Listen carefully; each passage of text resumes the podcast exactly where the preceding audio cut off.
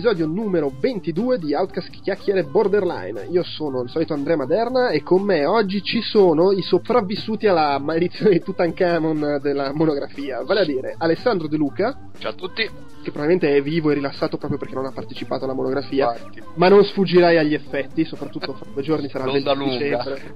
Tra l'altro, sa- sare- allora, io avevo programmato di far uscire l'episodio Porca troia, senza assolutamente farlo apposta venerdì 21, che è perfetto. Bene, Che è il giorno in cui sappiamo l'apocalisse e tutto. E poi c'è con noi anche Luigi Marrone, Ciao a tutti.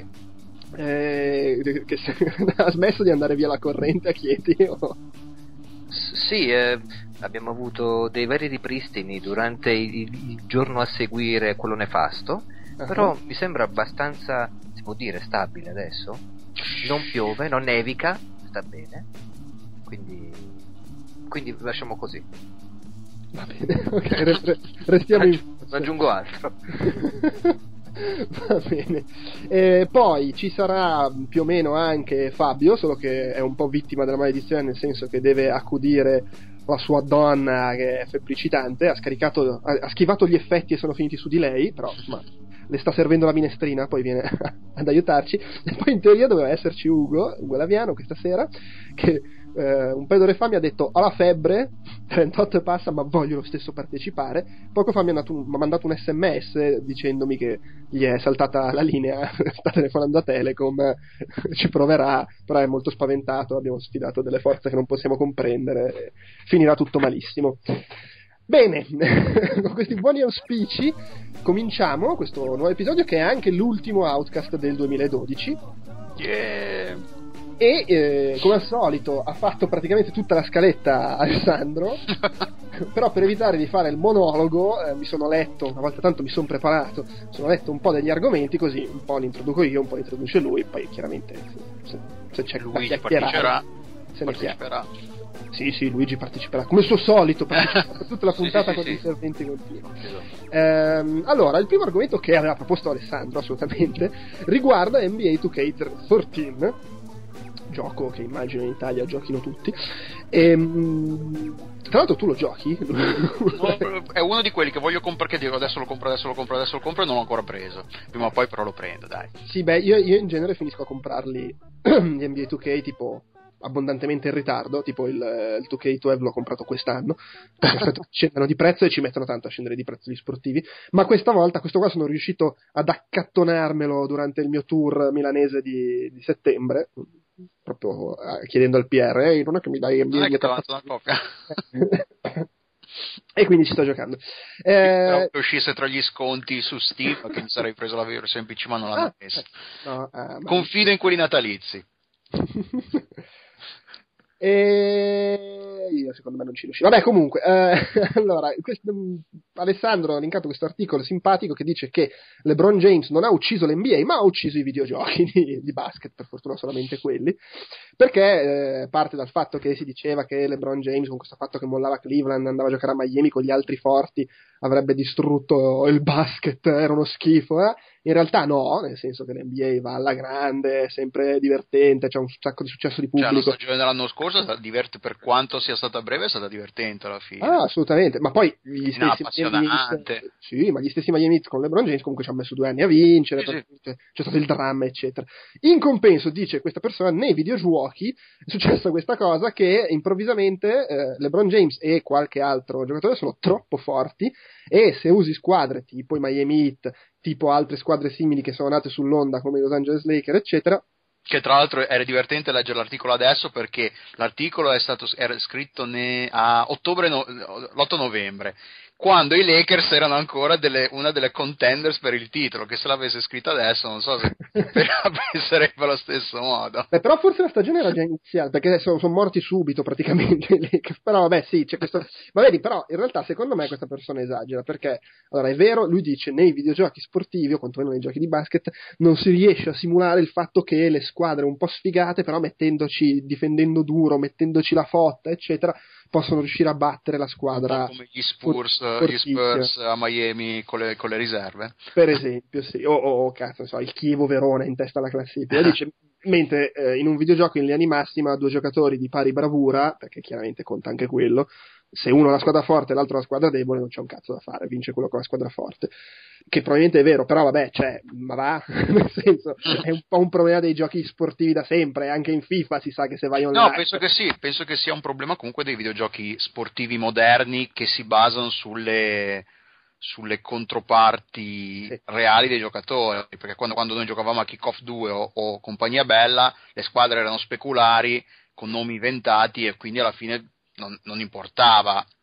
No, no, è chiaro, ma, ma, ma, infatti se tu giochi a, Fe, a, FIFA a PES tutti pigliano il Barcellona, il Paris Saint Germain, le squadre, squadre cazzute, ma è normale. Il problema è che un conto è il picchiaduro. Picchiaduro tu inventi personaggi e, e se, se, fai bene il tuo lavoro, cerchi di fare in modo che il gioco sia bilanciato e che non ci siano enormi scompensi fra un personaggio e l'altro e che sì, hanno stili diversi, quindi devi saperli usare, però con tutti teoricamente puoi battere tutti. Con un gioco basato su squadre reali questa cosa non la puoi fare perché se provi a riprodurre l- l- la forza dei, dei, dei, giocatori veri è ovvio che poi si creano delle squadre di merda e delle squadre fortissime. Poi sì, indubbiamente nel, nel basket dove conta molto il talento individuale una squadra che ha tre giocatori fortissimi. Anche perché poi nel basket ne hai cinque in campo, sì, se sì. ne hai tre forti, sono, sono cos'è il 66%, no, la matematica 66% del, della squadra forte hai, mentre nel calcio puoi anche dire vabbè sono 11, se ne hai solo due forti, magari non riesci comunque a vincere. Sì, sì, no, per, per carità. Poi è anche difficile nella partita online che magari a minutaggio basso simulare il discorso della stanchezza, eccetera. Però vabbè, cioè, secondo me il, il, il problema di base è, e non ha, magari è come si dice, esacerbato da, da, da questa faccenda del, delle squadre di All Star nate ultimamente, però il problema di base rimane quello.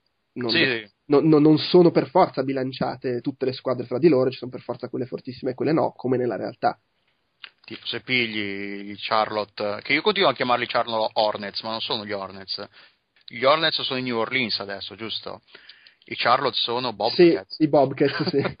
gli Hornets si sono spostati a New Orleans. Ma fra l'altro, cioè, è, è, è, anche normale, nel senso, eh, succede, succede, anche nella realtà. il discorso è che nel, nel, videogioco si concentra sul microcosmo della singola partita online in cui in linea di massima vince sempre quello con la squadra più forte, a parità di bravura nella realtà sulla singola partita capita che magari vinca la squadra più debole, però poi a fine stagione vincono le squadre forti, non è che sì, le squadre sì, deboli possono vincere il campionato, voglio dire.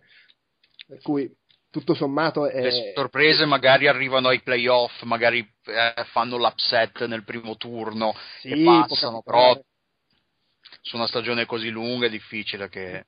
Ah, no, ma è chiaro. Vabbè, comunque. Boh, mi sembra un po', cioè sì, è, è, è vero, ma è anche un po' è grazie al cazzo. no, vabbè, dal punto di vista così. comunque del divertimento, è, cioè io gioco poco, non gioco praticamente mai con gli, con gli sportivi online.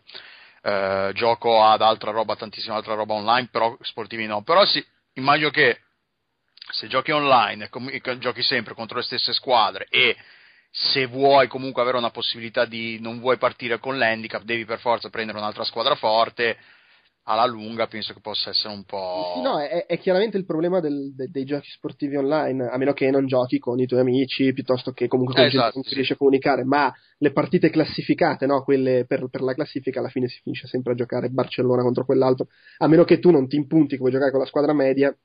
E magari sei anche bravo a riuscire a essere competitivo, però stai giocando con l'handicap. Cioè, sì, sì, è, è, è, così, è, è che ci vuoi fare. Va bene, eh, vai Delu, parlaci del secondo argomento. Ah, questa è un, uh, di una notizia che, uh, di un mesetto fa, perché è stato, un stato un giorn- una giornata che avevo trovato tutte queste notizie fighe, le avevo messe tutte in, uh, in scaletta.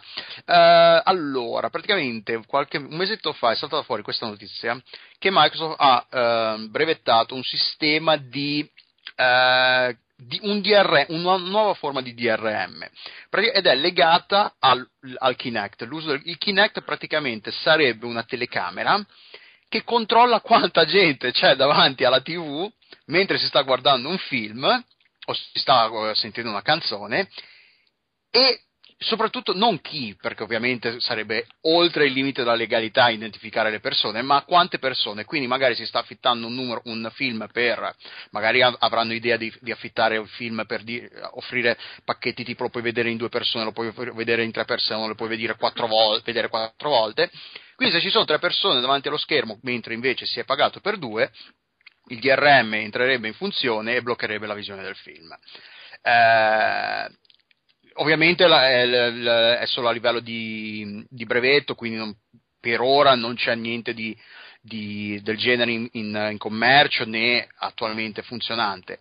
Però eh, è un, l'idea è abbastanza inquietante il fatto che comunque il grande fratello che ti guarda mentre stai guardando tu a tua volta un film, che poi ovviamente basta dire ti, ti, giri, metti la foto davanti al Kinect come fanno nei film, cioè è una cagata al, se ci si pensa a livello pratico, perché come fanno nei film che ci mettono la fotografia di quelli fermi, cioè alla fine...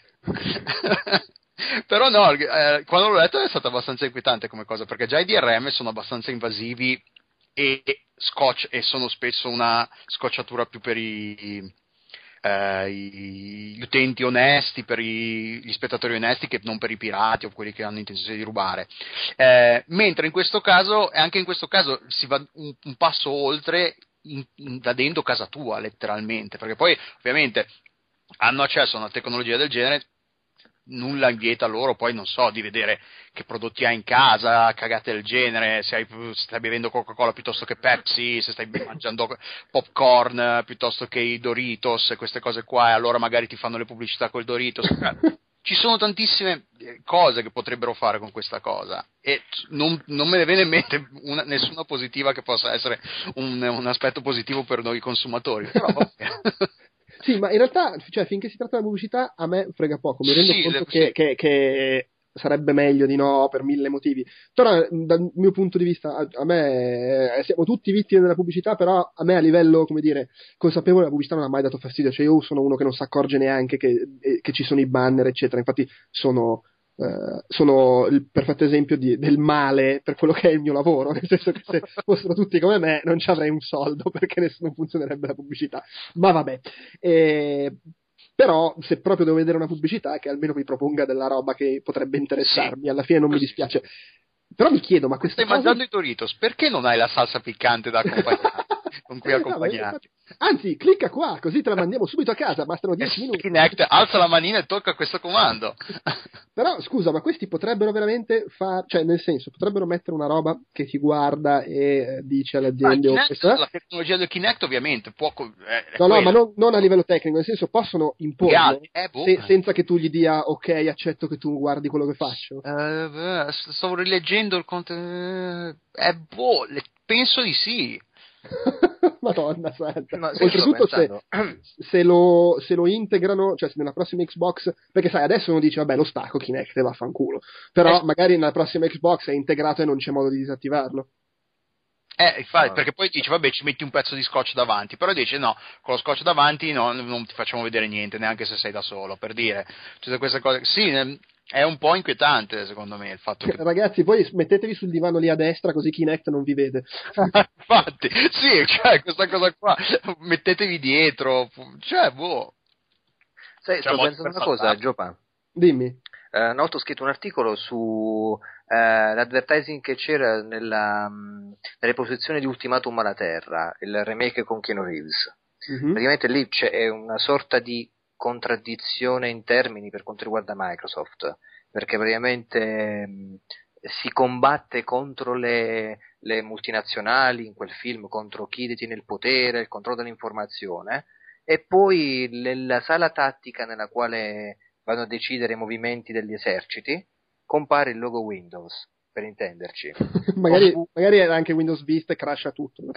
Potrebbe essere. Oppure ehm, dovevano, sempre contro queste generalizzazioni, eccetera, a un certo punto si vede un'insegna che richiama il McDonald's alla grande, fondamentalmente. Cosa succede? Ne discutevo insomma con questo articolo, ne parlavo, e non, ehm, da quello che so, praticamente nel software house, ma anche produttori di hardware, non sono molto propensi a, all'advertising pubblicitario eh, massificato, soprattutto imposto. Perché? Perché rischia poi di creare una sorta di controrisposta da parte dell'utente che ne fruisce, per, cui, eh, per la quale praticamente diventa negativo il prodotto che si va a pubblicizzare. E questo è controproducente per la pubblicità. Quindi presumo, ma questa è una legge di base per chi fa pubblicità, che metteranno l'opzione per disattivare fondamentalmente la, la, l'advertising in game o durante i video, eh, perché veramente altrimenti poi si va contro gli scopi originari della pubblicità. E, ehm, quindi questo è quello che azzardo io fondamentalmente. La troppa invasività a livello pubblicitario non sempre paga, quasi mai. Eh, quindi, insomma, immaginati, facevo l'esempio, immaginati tu stai giocando a un gioco dove ce le prendi di brutto da un boss e fra una schermata e l'altra, prima che ricomincia la, lo stage in cui devi affrontare il boss, compare pubblicità della Coca-Cola. Tu cominci a odiarla quella Coca-Cola perché la associ a un momento di frustrazione. E così accade fondamentalmente quando stai vedendo un film e ti compare qualcosa, oppure magari c'è uno stacco pubblicitario o non lo so, fai voi, metti stop perché magari devi rispondere al telefono e come le riaccendi c'è lo stacco pubblicitario. Cioè, sono cose che non penso siano, cioè, penso che l'abbiano valutate da questo punto di vista. Quindi lo scongiurerei. A, a me inqui- inqui- inqui- inquieta di più il discorso del no, ma la pubblicità è una cosa e... pe- a cui ho pensato io, non è la, la, ah. il, il brevetto e la tecnologia, è tutta una roba che è, sì. il brevetto è, si è limita solo al DRM, al fatto che ti può bloccare o, o, farti pagare extra se tu hai pagato per due persone e ci sono tre o quattro persone per dire in camera che lo stanno guardando con te. La pubblicità è una cosa che poi è venuta a me pensandoci mentre ne parlavo. Boh, sì, non so, lo trovo un po' in que- è borderline, perché da un certo punto di vista io sono abbastanza convinto che eh, alla fine il prodotto è loro e, e ci avranno pure diritto a, a, ad assicurarsi che se te lo vendono perché lo guardi in tre, tu lo guardi in tre, per carità di Dio. Poi tu, se, se non ti va bene questa restrizione, non glielo compri, voglio dire. Eh, Esatta, es- esattamente come a me sta sul cazzo, la, la, non so, se comprare una, una, canzone piuttosto che un film che ha il DRM e, e, anche se l'ho comprato e teoricamente mio lo posso guardare solo sul computer da cui lo, quelle cose lì insomma non glieli compro e se te lo regalano? e eh beh però comunque me lo regalano con, con, cioè c'è il contratto tra virgolette che dice esatto, esatto tu dici guarda per quello che ti dico secondo me i modelli distributivi del futuro saranno molto legati alla pubblicità da questo punto di vista qui, con Vabbè, questo compromesso. Oggi c'è stata la cosa delle, della, dei cambi delle, dei termini d'uso di, di Instagram, combinazione, altra grossa discussione che sta, c'è online in, questi, in queste sì. ore.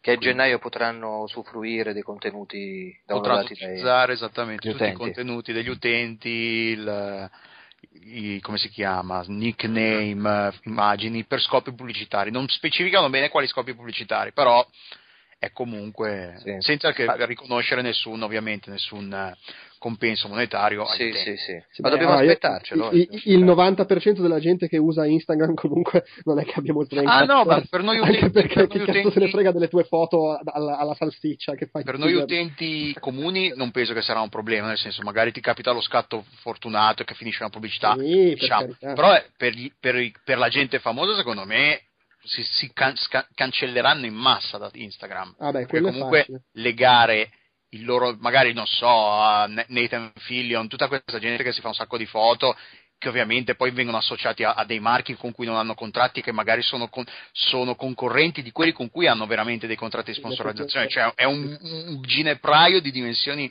eh, enormi. Quindi no, secondo me si, o cambiano o si cancellano tutti in massa.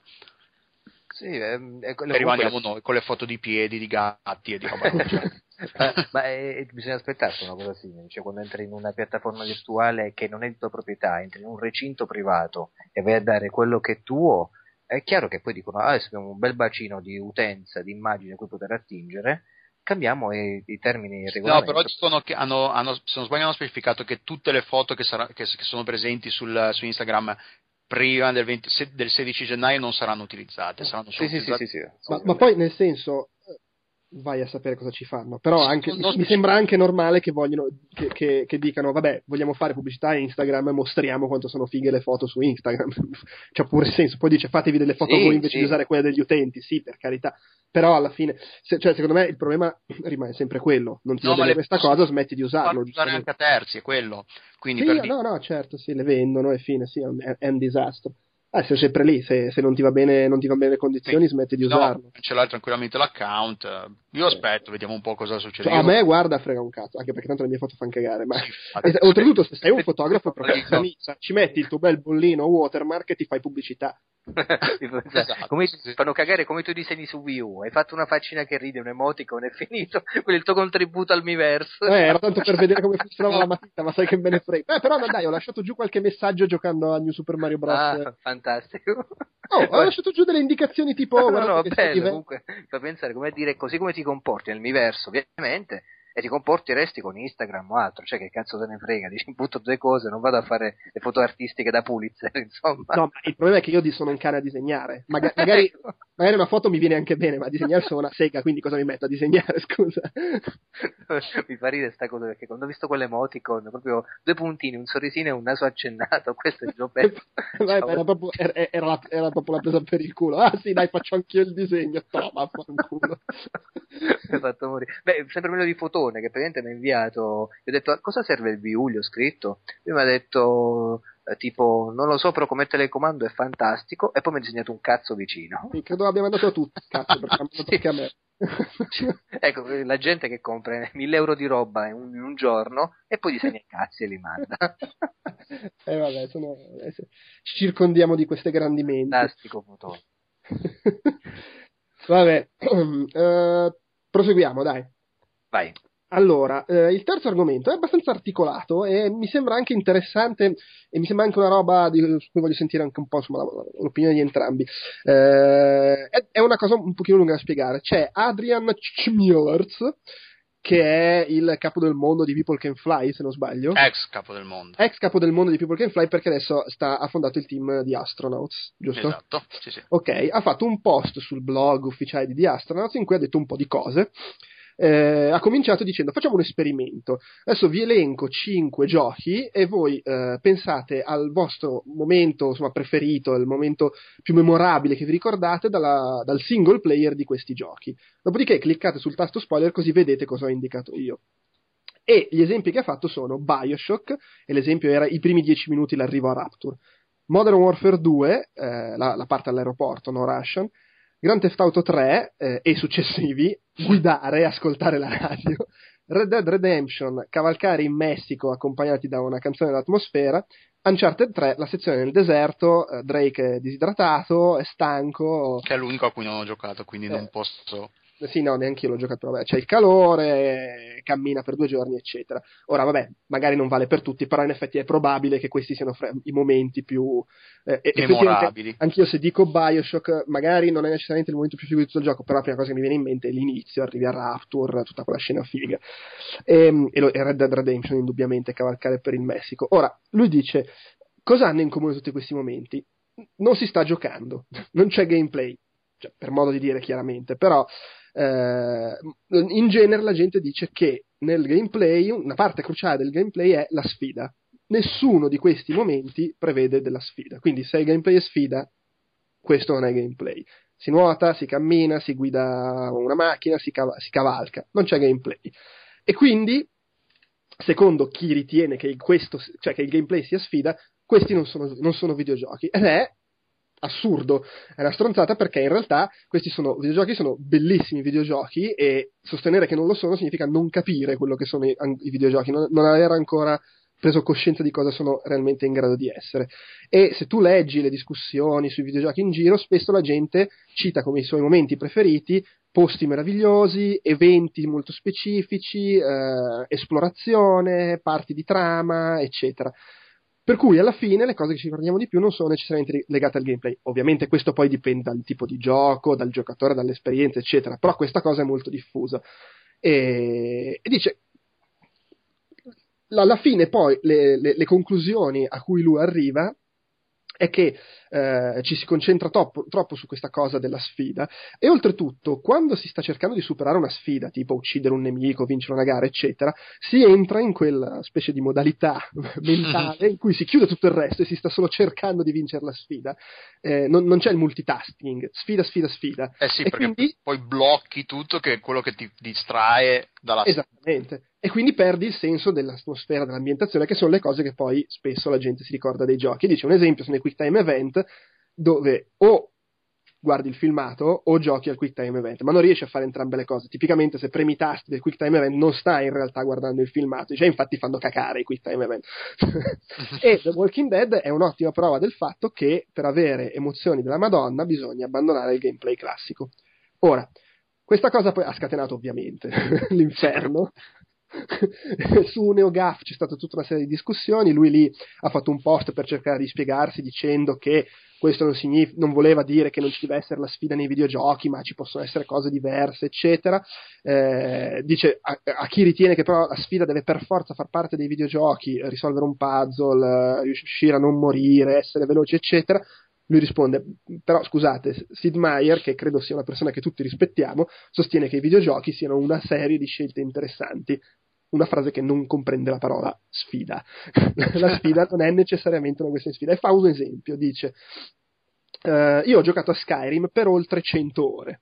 Ho completato la storia principale, la maggior parte delle sottoquest, ho esplorato la maggior parte del mondo, ho distrutto la confraternita oscura, eh? è stato meraviglioso.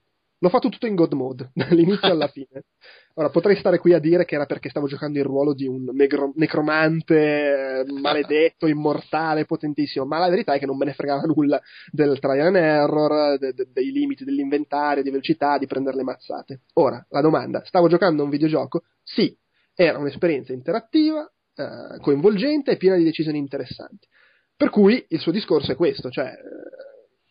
Ci possono essere cose di, che poi, beh, sì, io alla fine sono d'accordo, ci possono essere cose interessanti, non vuole dire che non vadano bene i videogiochi con la sfida, ma alla fine eh, gameplay può voler dire tante cose, perché ecco, poi l'ultima cosa, questa non la riassumo perché è lunghissima, ha fatto un ulteriore post in cui ha un po' riassunto tutta una serie di commenti che ha ricevuto sia su NeoGAF che su Twitter, eccetera. E in mezzo a cose tipo dovresti, uno su Twitter gli ha detto dovresti eh, disegnare il tuo prossimo gioco in modo che si possa guardare in basso e vedere il tuo pene inadeguato.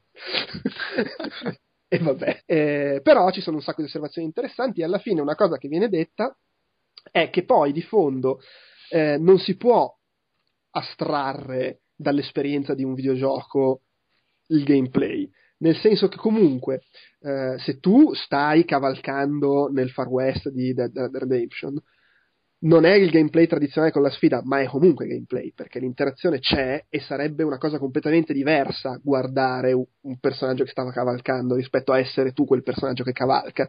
E quindi comunque anche nei giochi in cui non c'è il gameplay, tra virgolette, tradizionale c'è del gameplay e magari anche dell'ottimo gameplay con delle intenzioni diverse. E l'altra cosa che dice, che però aspetta, c'ho un voto di memoria.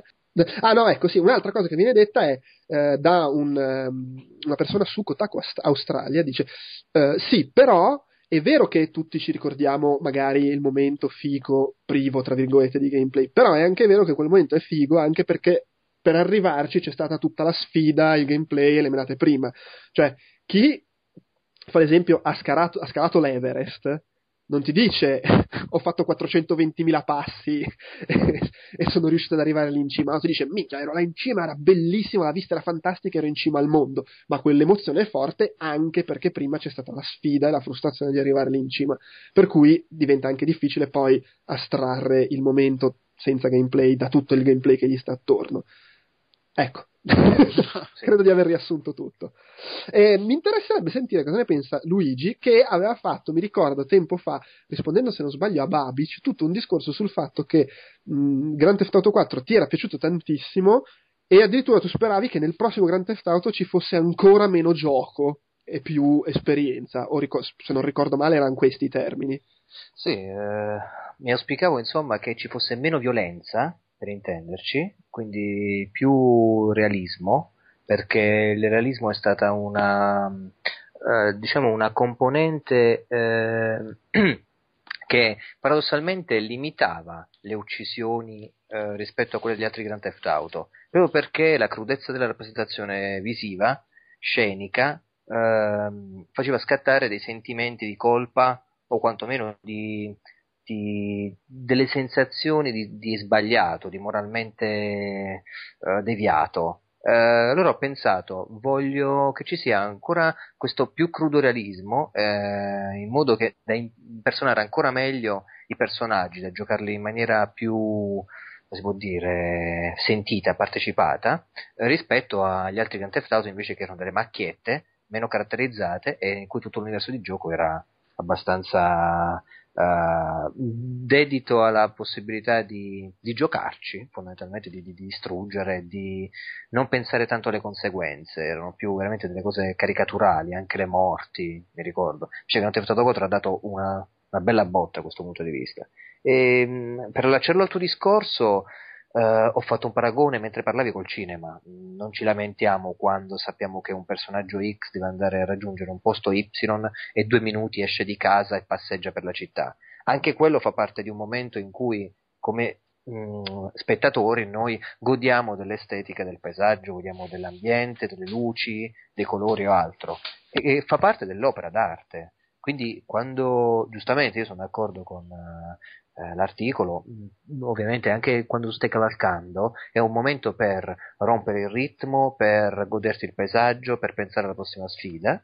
E, e, e, ti dirò, mm, la sfida deve essere tutta concentrazione, devi dimenticarti un po' del paesaggio attorno, perché quello è un momento topico, ma come nella vita, cioè nella vita se stai affrontando qualcosa, per quanto fosse stato fra le nuvole fino a 5 minuti prima che sei andato a farti una passeggiata, devi concentrarti su quello che stai facendo. Quindi eh, lo, lo, trovo molto, lo trovo un parallelo molto sensato, molto coerente fra la vita e i modi in cui dovremmo approcciarla e, e, e la, quella virtuale quando la sfida canalizza e concentra le nostre attenzioni rispetto a un momento più rilassato. E non si può chiudere il videogioco secondo me in una quanto, tanto più quanto un videogioco free roaming aperto come citando Grand Theft Auto Red Dead Redemption tanto più non possiamo racchiuderlo in una realtà uh, fatta di momenti topici isolati è tutto un organismo che contribuisce a stare assieme, a essere tenuto su da un impianto emotivo, uh, di, di, di, narrazione, uh, di approccio a, una, a, un certo tipo di realtà sociale, quindi ai contenuti che mette su, ai briefing di missione, è tutto da interagire fra sé e sé.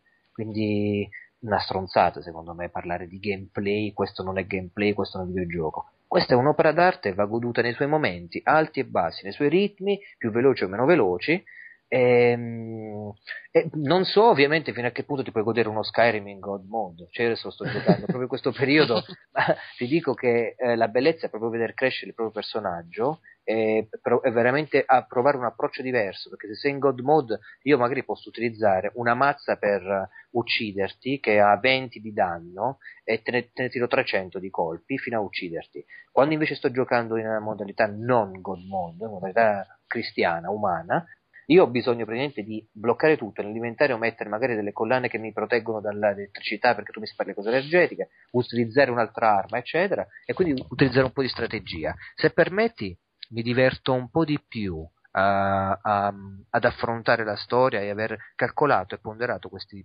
pesi rispetto a te che invece vado tranquillo, mi godo la storia, ma come un caterpillar vado davanti a tutti. Eh, Questo... Eh, però lì dipende alla fine anche da quello che, che vuoi fare. Ma secondo me è, è, è, ormai la questione di che cos'è un videogioco, come che secondo, era, vabbè, cominciata no, però era, era una discussione che, era, di cui, che si era fatta molto quando è uscito Heavy Rain che è tutto il discorso, ma non è un videogioco, cos'è un videogioco, tutto, alla fine ormai della definizione di videogioco a cui siamo abituati noi più anziani, tra virgolette, sta stretta ai giochi che escono adesso, perché non, eh, fanno semplicemente molto più di quello che facevano i giochi vecchi. Quindi non possiamo giudicarli e, e, e definirli con, uh, con, i termini che usavamo quando eravamo più giovani, quando uscivano giochi che si limitavano a far, a far, sparare, che la storia era quella, c'è un'invasione, bisogna uccidere i mostri, c'è la principessa rapita, bisogna salvarla e via dicendo. Ma poi scusa, cioè, ma perché gioco deve essere per No, ma infatti... Io voglio sono... dire, io se, se, gioco con Lego, che cazzo di sfida c'è? no, assolutamente sì, secondo me è solo una questione di... Uh, uh, di cosa vuoi fare con un gioco alla fine, se basta che sia una cosa divertente alla fine, che ti intrattenga, penso, direi.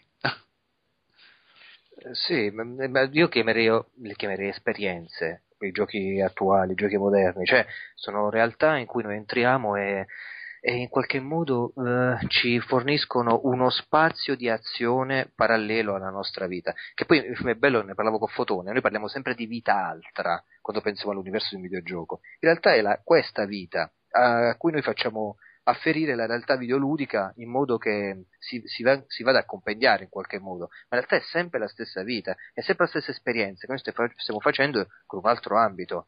Eh, sarà sempre più difficile, sarà sempre più stretta la definizione videogioco, proprio in senso letterale, più andremo secondo me avanti con uh, certi tipi di esperienze di immersione. E arriverà prima o poi un momento in cui smetteremo di chiamarlo tale, così come ho fatto Ayomi con le opere multimediali interattive, che però io la trovo comunque opera multimediali interattive una definizione generica di base, cioè terminologica non è quello che invece davvero accade, secondo me, come videogiocatori quando viviamo un videogioco. Ecco, io vorrei una definizione invece di corrispondenza che sia fra me che gioco e il videogioco quello che mi sta dando, in modo che mi fa capire. Io lo chiamerei più, che ne so, una um, video ESP, dove per Io ESP... sono connesso per interrompere Marrone.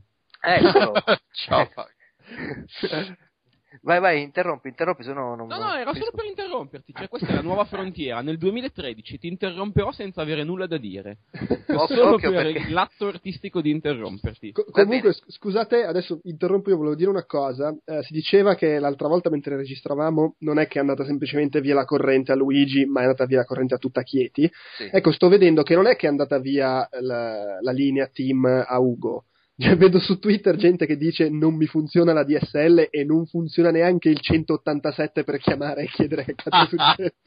Cioè, abbiamo rotto Telecom. Abbiamo- Ah, Ugo, Ugo quindi è offline per la... mm, Ugo, Ugo ha detto partecipo anche se ho la febbre e quindi è morta Telecom. Fantastico. Ma ultimamente secondo me dovremmo fare la gita, la gita di Outcast a, a Medjugorje o a, o a Lourdes perché ultimamente eh, La, la mecca del registrazioni- videogioco. Qual è la mecca del videogioco? la mecca del videogioco in realtà esiste in Italia a quanto pare ed è il Vigamus. eccolo, eccolo, vedi. Ah, no, no. Va bene, Fabio, ben arrivato, ma te ne vuoi andare, Mm. giusto? Facciamo una roba un- piuttosto rapida perché qua a casa mia la situazione è un po' di merda, ma nel senso Vabbè, letterale devi- del termine. se devi, se devi staccare, stacca prima che ti No, no, no, volevo. Fammi una, fammi una domanda, io rispondo e saluto con calore in questo Natale gli, aus- gli ascoltatori di Outcast. Sei riuscito a staccarti da XCOM, Enemy Unknown? No, no, Eh, no, fermi. Allora, ti chiedo, ti chiedo attenzione, perché Sì. c'è la domanda che volevo fare a tutti in chiusura, allora a te te la faccio adesso, così, così mi, mi riutilizzo.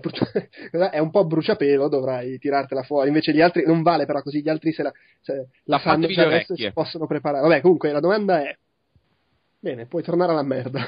Posso tornare alla merda, bene. Grazie Sì. per il tuo contributo.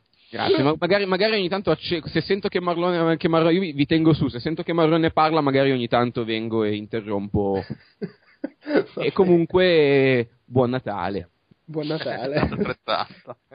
Tanto non so se hai sentito prima Fabio, No. non eri ancora connesso, questo episodio ovviamente uscirà il 21 dicembre, Mm.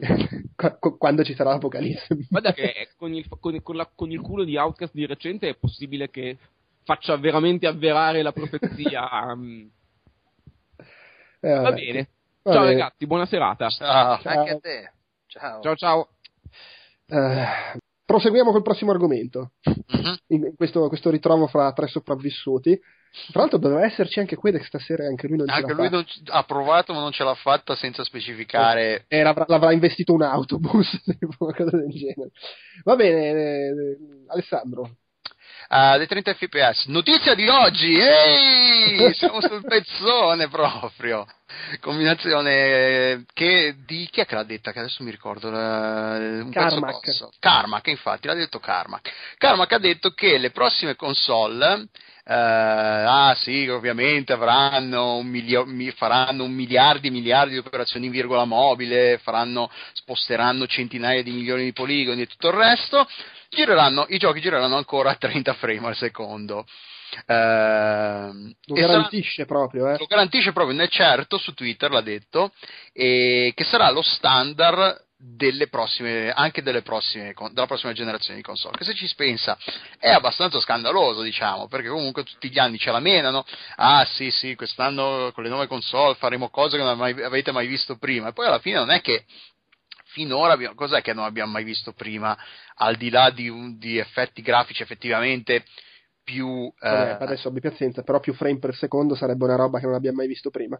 No, no, aspetta, il discorso è che tutti gli anni dicono, ah vabbè, dedicheremo... Di solito la, la promessa che fanno sono migliori routine di intelligenza artificiale, che questo, quella è quella che, la promessa che di solito viene disattesa, perché io finora quel, i, le, le, le, sì. intelligenze artificiali migliori che le abbiamo viste negli anni, cioè fine anni 90, forse con Half-Life 2, no, cos'era? Half-Life, Half-Life 2, Deus Ex forse il primo, però è tutta roba vecchia, quando i PC non è che avessero tutta questa potenza di calcolo, se vogliamo, quindi l'intelligenza artificiale si sa che ormai non è legata alla potenza di calcolo, le, le, è solo questione di saperle scrivere e dedicarci un po' di tempo. E in questo caso però le nuove console si gireranno a 30 e quindi viene, eh, si ripropone il solito dilemma, si preferisce un gioco che ha, un, eh, che ha tanti effetti, eh, illuminazione dinamica, ombre, mm, orizzonte lontano, tutte queste cose qua, ma che gira a 30 o magari un gioco che ha qualche, di, qualche de, un livello grafico, un dettaglio inferiore, però gira a 60 come del resto i Call of Duty su console, almeno su, tre, su Xbox 360 girano, girano sicuramente a 60, non so su PlayStation 3 non so, non ne sono sicuro. Comunque sì, è, è la, so, la, solita questione. Su PC questo problema di solito non si pone, mentre su console ovviamente gli sviluppatori scendono sempre a, a, compromessi e quando c'è qualcosa da sacrificare di solito si sacrificano la prima cosa che salta sono i 60 frame al secondo. E, sì, quindi è un po' interessante perché la cosa, vabbè, combinazione, eh, il link che abbiamo, che la, la, news l'avevo trovata su IGN, l'italiano, e, e, ed è una, una delle, delle, discussioni con più eh, commenti degli ultimi tempi, che per, effettivamente è un, è un argomento che coinvolge, poi vabbè, ovvio, ci sono i soliti discorsi un po' da fanboy, PC contro console e tutto il resto, però eh, c'è sempre che c'è tantissima gente che preferisce, ah no, guardi i 60 frame non li noto neanche, preferisco che si veda che, che, che ci siano tanti effetti grafici che, che colpiscono l'occhio, che tanto la fluidità non si nota neanche, però secondo me è una cosa i 60 frame li noti quando ci sono, che magari si, ti fanno vedere, guarda, questo gira a 60 e questo gira a 30. Secondo me la differenza è effettivamente importante e si nota. Però poi cosa sia preferibile giocare, eh, secondo me è abbastanza una questione personale, cioè eh, sarebbe auspicabile che tutti i giochi girassero a 60, ma se non è possibile. Eh, David, sì, perché va... non dovrebbe girare a, 60 la nuova generazione? No, allora quello che ha detto Carmack, cioè proprio ho davanti il tweet, dice: eh, siccome uno gli ha chiesto, eh, sembra che le prossime console, console di prossima generazione saranno molto potenti, pensi che ci saranno ancora tanti giochi a 30 frame per secondo, e dice: sfortunatamente posso garantire che un sacco di giochi del next gen avranno ancora come target, come obiettivo 30 frame per secondo. Quindi, cioè, a parte che dice un sacco di molti giochi, quindi magari ci saranno anche quelli a 60, esattamente come capitano adesso. Come questa eh, generazione, sì, sì. Eh, però molti punteranno ai 30. Ecco, secondo me va detto una cosa, allora, a parte il fatto che eh, se poi vai a vedere i test per dire Call of Duty, che, no, che è il, il, il, capo della banda di quelli 60 frame per secondo, però poi vai a vedere e bisogna anche vedere cosa si intende, perché guardavo l'altro giorno c'è il test fatto da quei Digital Foundry di Eurogamer che dicono sì, un attimo, calma, innanzitutto 60 frame per secondo Call of Duty ottenuti magari rinunciando a orpelli grafici eccetera, sì, ma comunque sia su 360 che su PS3 si parla di una media e ci sono delle oscillazioni e in più la versione PS3 dell'ultimo Call of Duty va anche tipo di 20 frame sotto i 60, quindi comunque Ah, alla, ecco. alla fine un po' ci prendono per il culo su questa cosa. Sì. Però sicuramente Call of Duty è, è quello che ha le prestazioni migliori su console. Poi PC si sa che è tutta un'altra faccenda perché lì eh, quando non te li bloccano dipende dalla configurazione. Al di là di tutto, secondo me la questione è un'altra. Il fatto è che eh, fare giochi che abbiano i 60 fps e siano anche sconvolgenti, tra virgolette, dal punto di vista grafico, dubito sia facile in ambito console dove comunque lavori all'interno di un sistema chiuso e devi accettare dei compromessi. E non so quanto sia una cosa che viene apprezzata dal grande pubblico, eh, nel senso che, cioè, al di là del singolo caso della persona che dice sì, a me piace, però alla fine chi se ne frega, cioè non ci faccio caso, secondo me c'è un sacco di gente che proprio non ci fa caso, punto, ed è tende ad essere la massa e dubito che Call of Duty venda 20 milioni di copie ogni anno perché fa 60 frame, penso li venda perché è il gioco spettacolare di guerra, eccetera. Il- di recente quelli di ehm, Insomniac che Anche loro. Esatto, loro si sono sempre fatti un vanto, insomma, comunque hanno sempre tenuto a fare i Ratchet Clank a 60 frame per secondo. Di recente hanno detto, sai che è? Vaffanculo, è uno sbattimento farle a 60 frame per secondo e alla fine per la maggior parte della gente non conta una sega, facciamo dei giochi a 30 frame e che riusciamo a farli anche più spettacolari, che è una roba che colpisce di più. Poi è chiaro che la- alla gente interessa, barra alla gente non interessa, è sempre un po' difficile da capire perché non è che entri nella testa di ogni singolo giocatore. Però a me sembra tutto sommato credibile che questa cosa dei, dei 60 frame per secondo sia in realtà una roba molto da minoranza rumorosa e molto poco da maggioranza ah, di acquirenti. Però magari è, è- è la mia impressione, eh, non lo so. Però in quest'ottica capisco anche che nel momento in cui le prossime console magari saranno meno stupefacenti dal punto di vista hardware di quello che ci aspettiamo, questo un po' me lo aspetto io, nel senso che sì, saranno sicuramente più potenti di- del Wii U. Però secondo me da un certo punto di vista si modereranno perché non si possono permettere di buttare fuori console che costano come per esempio costava la PS3 al lancio. Secondo me eh, eh, rischiano troppo grosso in questo momento a buttare fuori delle macchine così costose. Cioè, come cos- in proporzione, eh, nel senso che abbiano oggi que- quel valore lì. Eh, E, io e penso- quindi poi sei limitato e alla fine eh, nel fare compromessi temo che i frame siano fra i compromessi che accettano più volentieri perché dicono vabbè, stupiamo la gente. Che Guarda, non, non lo so, cioè, sai cosa è strano? È strano questo che quando di solito si basano sulla, mh, sulla console che deve uscire sul mercato, fanno degli studi veramente prendendo la pill non di noi, ovviamente, ma de- della maggior parte della gente che approccia il videogioco magari anche la prima volta o comunque guarda una pubblicità e dice voglio questa perché. Il perché è fondamentale, quello che vanno a indagare. Quindi ogni cosa aveva, ogni lancio di console aveva un suo perché. Mm, ti parlo di Xbox 360, aveva la alta definizione come prima macchina, eh, c'aveva il Blu-ray, la PlayStation 3, Esatto. eh, cioè, quindi avevo degli specifici che eh, andavano a fare gola.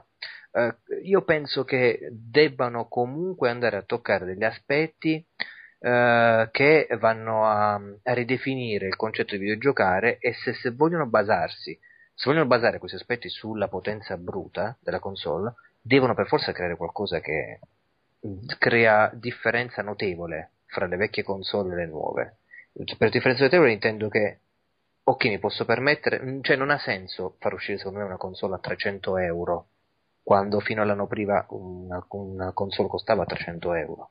E io credo insomma che potrebbero anche spingersi oltre, ma avranno una differenza qualitativa visibile, veramente visibile. Cioè, tu No, dici- ma che, che sia visibile non lo metto in dubbio, eh. sì, ma non di poco, eh? Cioè, sto parlando di qualcosa che deve essere molto diverso, perché altrimenti la gente, la percezione primaria sarà vabbè, ma è uguale a quello che era prima, ma vabbè, ma cosa cambia alla fine? No, aspetto, mi tengo quello che ho e loro perderebbero tantissimo. Quindi la punteranno uno sulla potenza bruta e non so quale spingerà molto per le due console. Due, vabbè, ci sarà una sorta di approccio al videogioco completamente differente. Vediamo Microsoft con Kinect integrato o PlayStation 3 che offrirà non so che cosa con la gestualità, uno sviluppo del move eh, completamente diverso, non ti so dire. Però ge- gente che ci ascolta in questo momento si sta contorcendo in preda al dolore. no, Kinect! sì, sì, e beh, loro Microsoft ci ha investito tanto, quindi sarà così. Quindi offriranno servizi eh, con tempo potenza. Però vabbè, questo poi eh, sa- sarà da vedere. Ma Però secondo me non è, non è una carta una buona, una, una cartina al tornasole dire Eh, cioè pensare che facciamo una console che fondamentalmente è poco potente rispetto a quello di prima, cioè deve esserci No, un passo tecnologico notevole e. No, però, però è, sai, è anche un bordello perché, nel senso, il salto dal, dall'SD all'HD è anche un po' difficile riprodurre quel genere di sbalzo Certo. visivo certo. generazionale. No- Be- non lo so. boh, Be- eh, Beati noi che l'abbiamo goduto, tra l'altro. Quelli sono dei momenti. Io ho scritto un articolo su PlayStation Magazine chiamato proprio Andiamoci piano con la next gen, dove faccio un, un recap totale sulla, sulla bellezza di quando per la prima volta ho visto il gioco in HD su Xbox, per la fattispecie. È stato qualcosa che ti ti ha inondato i sensi totalmente. Ma anche perché i primi giochi Xbox, se non li vedevi in alta risoluzione, non è che fossero sconvolgenti rispetto agli Vero. ultimi giochi, cioè i primi giochi Xbox 360 rispetto agli ultimi giochi della prima Xbox. Se sì. non li vedevi in alta risoluzione, chiaramente se li vedevi in alta risoluzione sì. E per questo dico, non è neanche facile senza quel- quello sbalzo stupire con i primi giochi della prossima console. Vedremo, vedremo un po' cosa Eh, si inventano. Dead Rising ad me sempre mi ha ucciso. La prima volta che la vidi dissi: Io sto giocando a un gioco di zombie della mia vita, il mio nonno, sangue, uccisioni, eccetera, con una definizione stupenda. Macchia le pareti, questo rosso, posso combinare dei macelli, guarda quanti zombie su schermo. E poi mi, impa- feci- mi impazzì con Exic, Exic HD, era incluso all'interno di tutte le Xbox eh, come gioco arcade. Era, era una bellezza di colori su schermo, così minimale ma così forte, nitida, precisa, pulitissima. Gli occhi ringraziano, gli occhi hanno ringraziato questa, questa nostra generazione di console rispetto a quella prima. Io so, se rigioco con un vecchio catodico che ce l'ho ancora, qui ce l'ho a fianco, non l'ho buttato, sai, quando riattacco il NES, PlayStation 2 e altro, e o il cubetto, Eh, guarda che fa male agli occhi. Sì, no, no, sicuramente. ma tra l'altro tu hai citato Dead Rising, che è il gioco che mi ha fatto comprare il 360, che però è uscito, io un, ric- anno, è, è uscito un anno dopo il 360. eh. Ricordo ancora i tuoi articoli, i tuoi pezzi chilometrici su Dead Rising. Ah, è meraviglioso. E anche io l'ho comprato per Dead Rising, cioè, Eh, nel senso, eh, l'anno dopo, non l'ho comprato Sì. subito al lancio. Vabbè, comunque, insomma, vedremo. Certo è che però a me questa cosa dei 30 frame per secondo, a prescindere da quale sarà le po- la potenza delle console, non stupisce troppo come affermazione perché capisco il discorso eh, che magari non è una roba che necessariamente eh, serve per vendere al grande pubblico. Però, boh, vedremo. Sarcazzo. Tanto comunque, cioè, l'utente PC si sa che non- non- difficilmente è soddisfatto da quello che esce su console. Ecco, eh, un- una cosa che mi aspetto però anche lì, boh, vedremo, è che questa volta non ci sarà troppo la situazione da escono le nuove console e fanno robe che sul, sul PC del videogiocatore medio è difficile vedere. Non, non so se ci sarà quel. Mentre spesso no, arrivano le nuove console e, e il PC le raggiunge dopo un po'. Secondo me questo sbalzo sarà meno percepibile stavolta. Però anche veramente sono considerazioni basate sul nulla. No, sarebbe interessante più che altro che si elimini più che la differenza di, mh, di potenza, la, la disponibilità. Perché non posso giocare su console alcune avventure grafiche su PC? Eh, ovviamente reinterfacciate, eh, ovviamente. Questa è una cosa che mi piacerebbe vedere, così come mi piacerebbe avere delle, mh, degli, mh, de- vedere implementati dei supporti tipo tastiere e mouse anche sulle console, visto che ormai ce l'avete ficcati i browser, perché molte Eh, volte sono, sono, sono supportate. sì, ma non eh, vengono pubblicizzati, tipo non è che No, no, è chiaro, Diablo eh, ma 3 per È, è PS3. sempre il, il discorso del, del- com- cioè, allora, sia su PS3 che su 360 puoi usarle le tastiere. Sì, sì, sì, nel no, lo dico. Il problema è sempre quello. eh, un conto è se sei Microsoft, che magari Certo. vuoi spingere, eccetera. Però se sei il, eh, lo sviluppatore random di videogioco, cosa fai? Sviluppi un gioco già in partenza limitandoti le vendite a solo il gruppo di persone che ha Certo, quella certo. periferica lì. Eh, stai rischiando. È chiaro che si chiami Diablo, magari ci puoi anche provare, e comunque non ci provano. No, no, Però- no. Quello che vorrei io è questo, per esempio, dammi anche a me la versione di Dragon Age dove posso ruotare la telecamera, avere i tasti di scelta rapida usando la tastiera, per dire. Non voglio il PC perché magari ho un Mac o un non lo so, non, non ci lavoro in ufficio. O magari non voglio lavorare, non voglio giocare al computer. non giocare al computer, esatto. Preferisco questo. Non c'è questa sorta di eh, equiparazione. Questo un po' mi spiace, ma anche come un'offerta su Steam, no? Cioè, perché non mi permetti di avere Steam su console? eh, beh, ma quello Cioè, magari ci Steam ci sta- stiamo con- arrivando, eh, perché con la arrivando, esatto. Ma con la console dedicata. Giusto? Eh, ma secondo me non è, non è impensabile che, che, vada a succedere quello che già succede in un certo senso per chi usa il PC per vedersi film, no? Che ci sono gli scatolotti, i PC che uno compra solo per fare da il computer su cui scarico i film o comunque metto sì. i film se vuoi essere legale ce li rippo dai miei DVD comunque ci metto i film e quel computer lo uso solo per guardare i film secondo sì. me non è così lontano che possa succedere la cosa ti compri un PC che alla fine è una console e che magari è una console ba- cioè magari ti compri un PC che è esattamente quello che fai con l'Xbox 360 ci giochi e ci guardi film e non ci fai nient'altro sì, sì, sì, chiarissimo, chiarissimo. Secondo cioè, me io... quella cosa succede e eh, mi sembra abbastanza evidente che il big picture di Steam stia spingendo in quella direzione, insomma.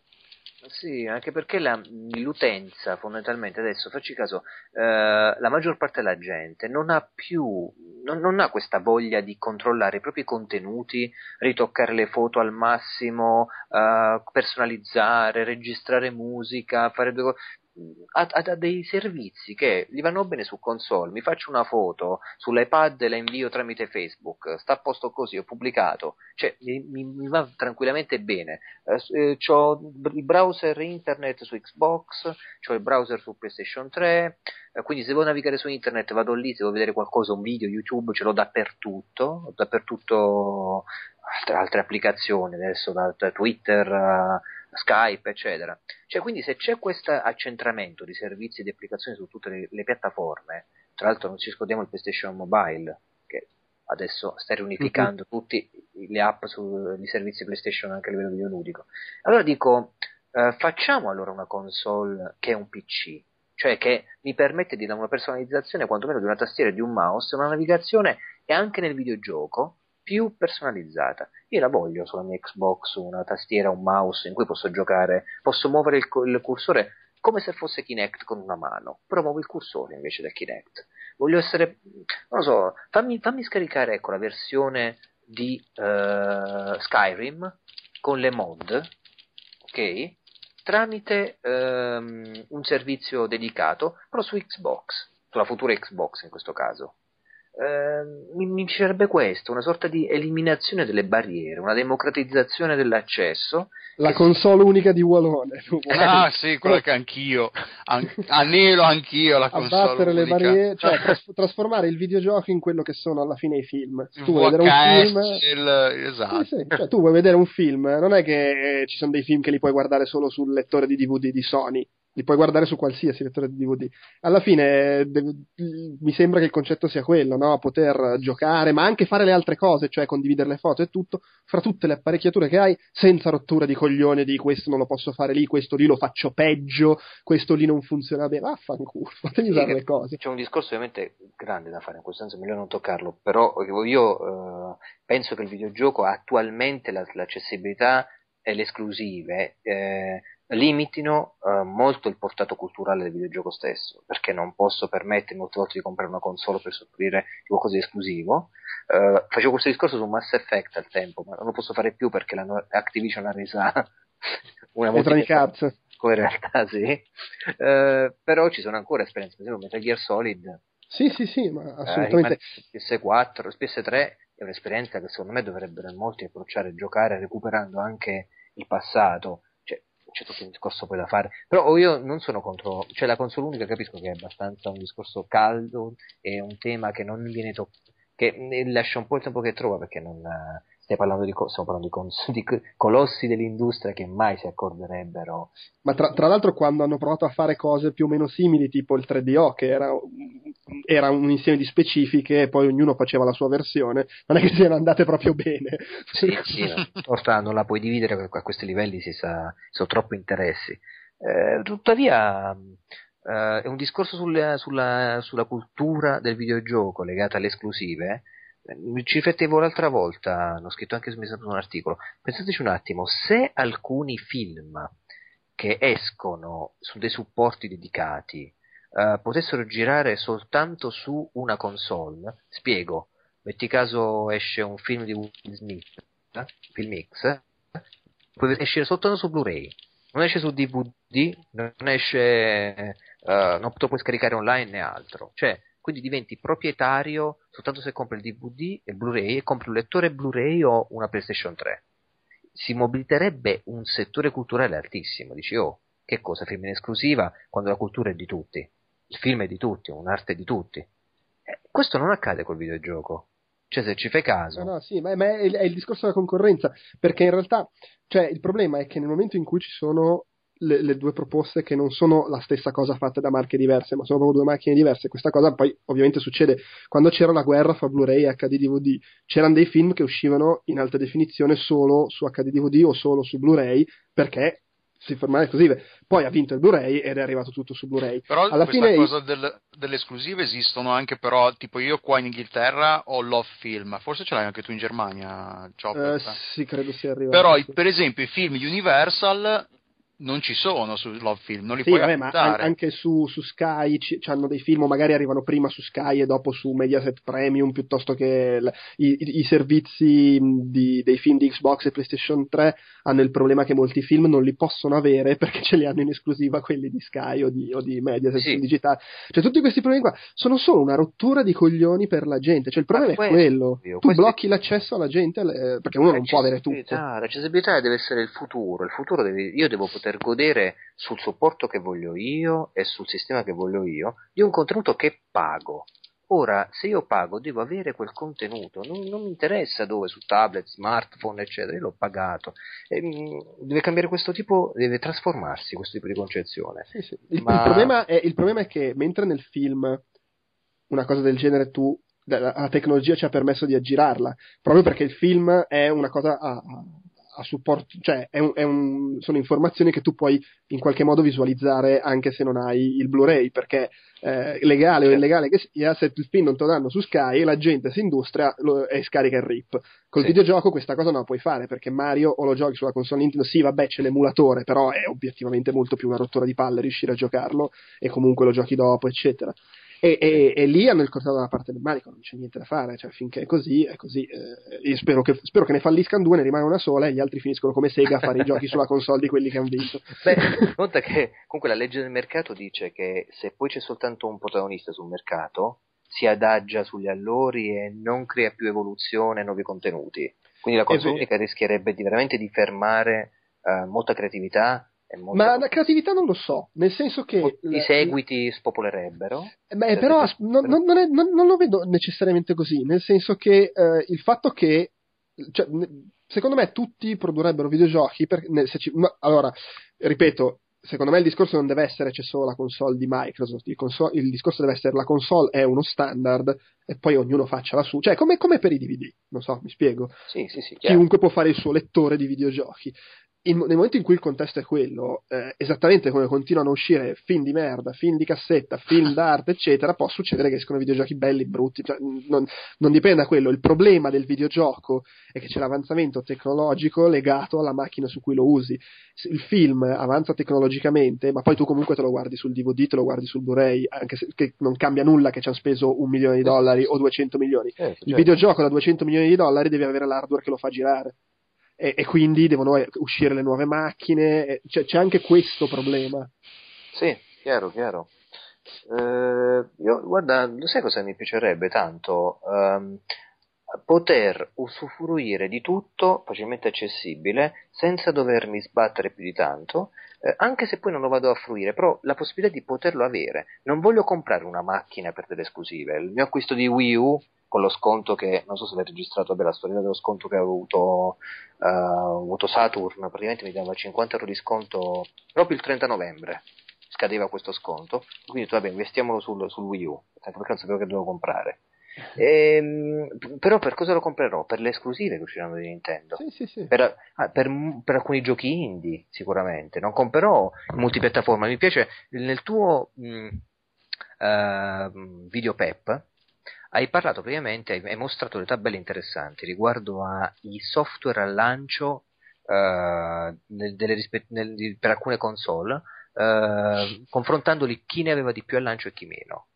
Uh, la tendenza che ci sta adesso ultimamente di avere molti giochi al lancio, ovviamente è che si basa su multipiattaforma, quindi dei porting. Non sono l'anima di una console. No.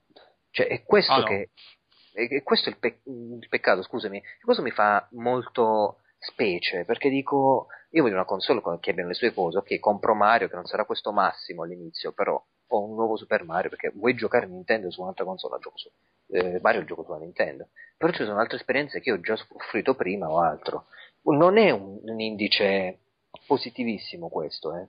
Cioè, secondo me, eh, fa parte della far accedere al videogioco a più fette di mercato, più, però non è qualitativamente un salto eh, di divisione prospettico che allarga la, la, la, il videogioco a, a, più gente o a, a più persone.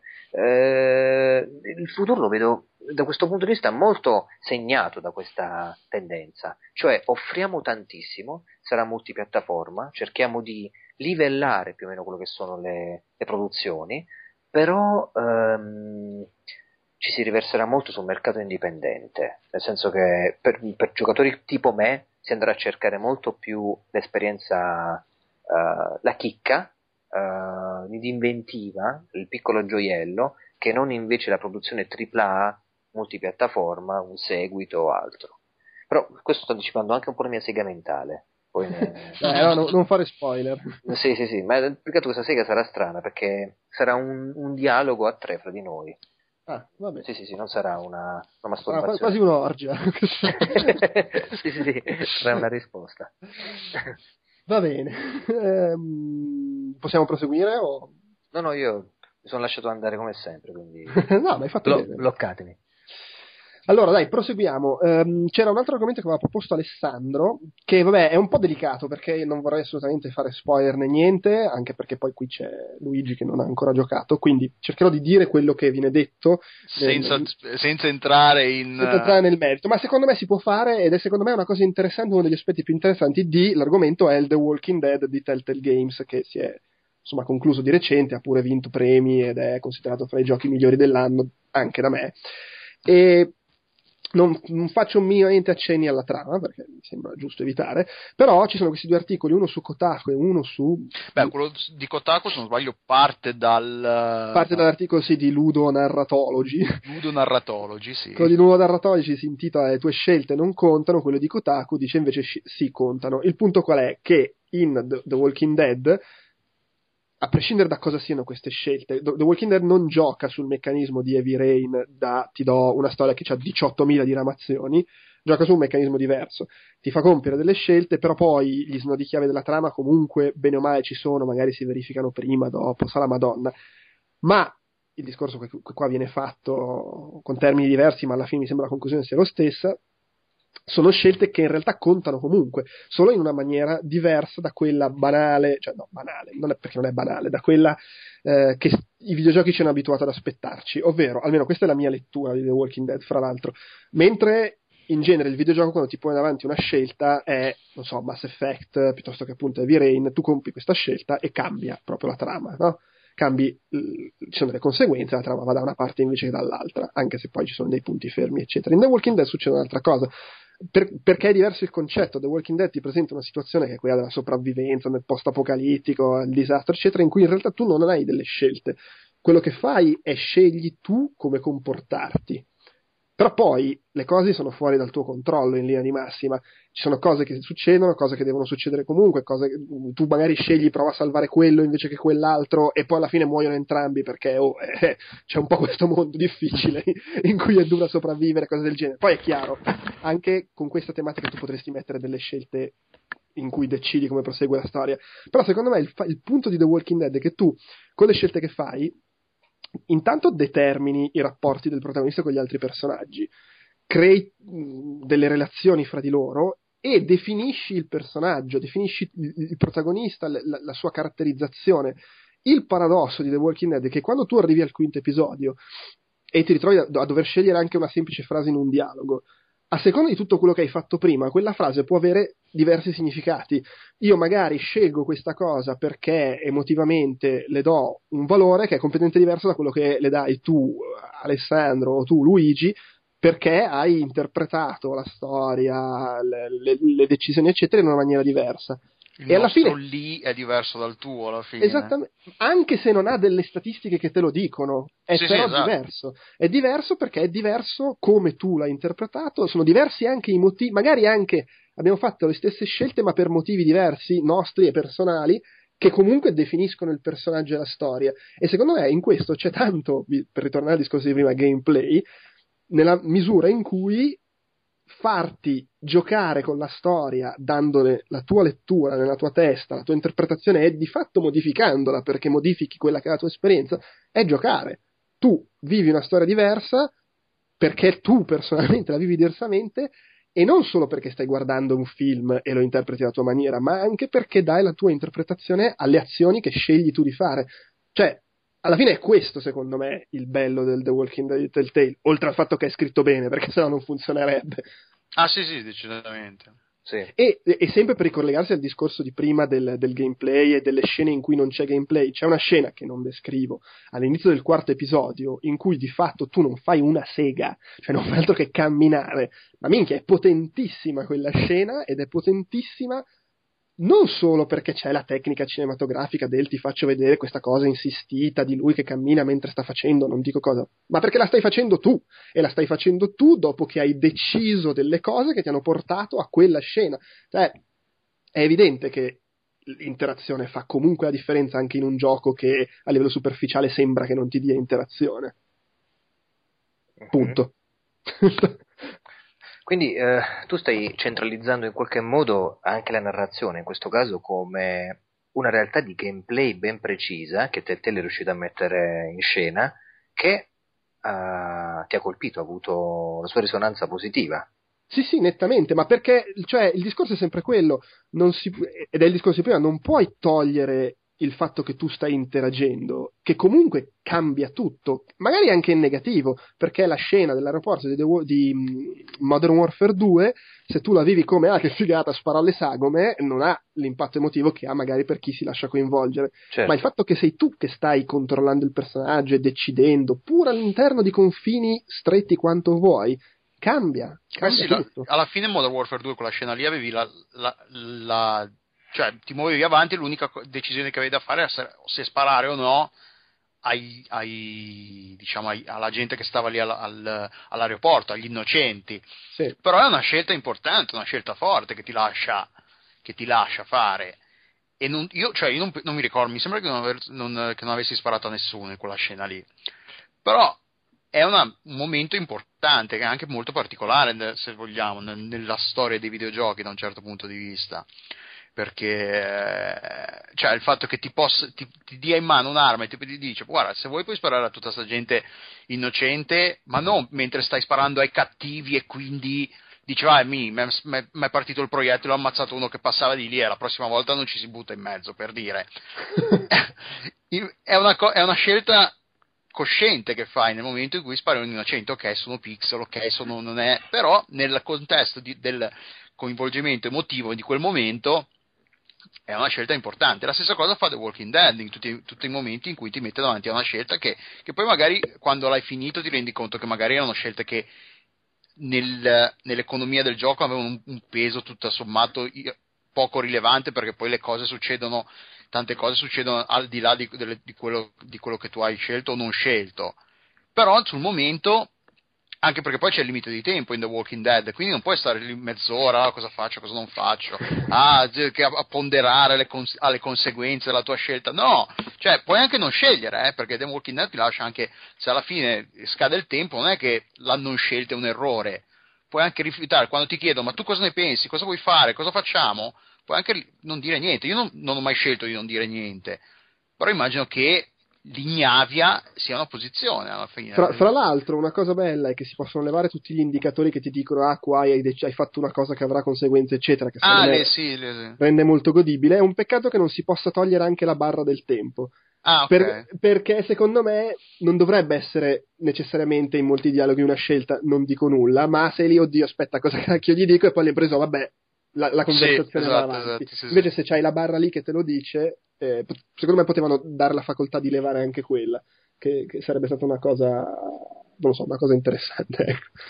Però sì, è interessante, nel senso, come cosa il fatto che è, in, è bello vedere, è stato un, un, boh, un, esperimento forse alla fine, perché comunque eh, sposta il punto di vista e l'attenzione del giocatore su, una, su, un, su, un, su aspetti del gioco e della narrazione che di solito vengono un po' lasciati tralasciati se vogliamo perché poi sì. alla fine sì Mass Effect eh, per dire lì, lì che, che arriva alla fine del gioco è il risultato delle nostre scelte, però non abbiamo queste barre che ti dicono sei stato cattivo, sei stato buono. No, sei solo una persona che, che, è un po' tutto, che fa esattamente quello che tu, che noi che, guardiamo e che leggiamo eh, la serie TV, che guardiamo la serie TV e leggiamo i fumetti, quando ti trovi, ma io, io, cosa avrei fatto in quella situazione?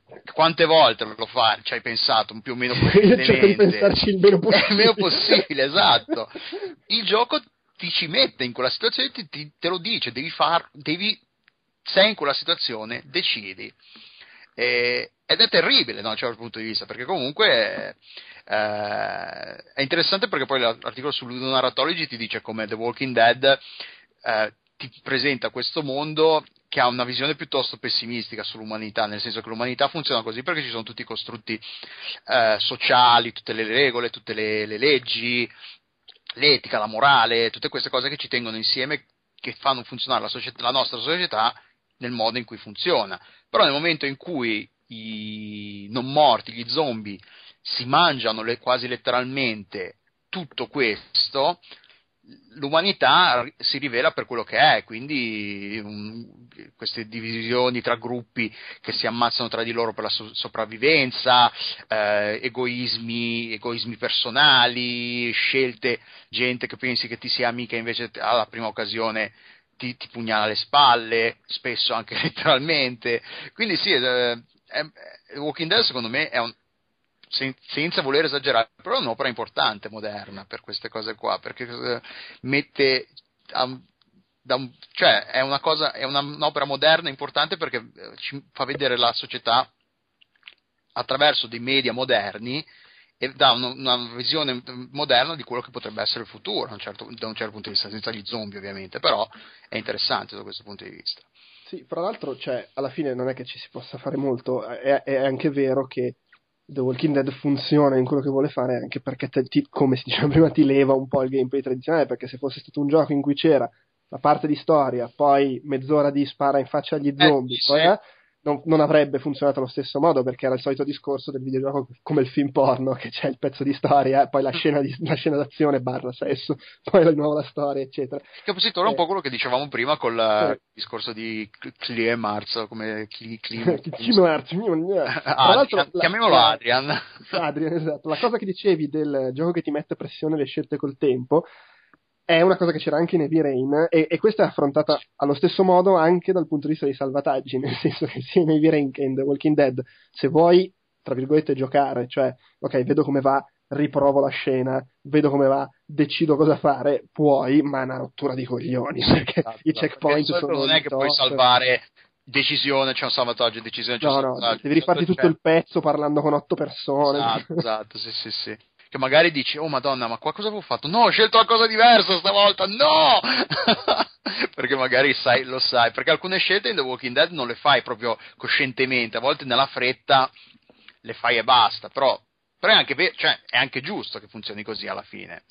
Uh, perché cioè, in situazioni del genere non è che puoi starci a pens- stare a pensarci tanto, quindi magari sull'onda del, istinti- dell'istinto tu fai una cosa istintivamente, però ripensandoci, detto, no, ma Cribio, cosa ho combinato? Cosa ho appena fatto? No. Quindi, boh, sì, bello, no, no. È anche bello l'articolo, e anche quello di Kotaku, invece quello di Kotaku è un pochino più... è un pochino più... cioè, dicono quasi, secondo me dicono un po' le stesse cose alla fine, perché poi, però sì, il, quello di Kotaku invece, eh, Kirk Hamilton, che è l'autore del pezzo, dice sì, le mie scelte invece hanno, hanno avuto un, un, impatto su quello che è successo, perché ha, cre- ha creato un la storia, cioè ha creato la storia, l'ha, fatta, l'ho scritta io, sono stato io il protagonista, quello che è successo in, in ogni determinata situazione è stata una conseguenza delle mie scelte, delle mie, mie, mie micro decisioni.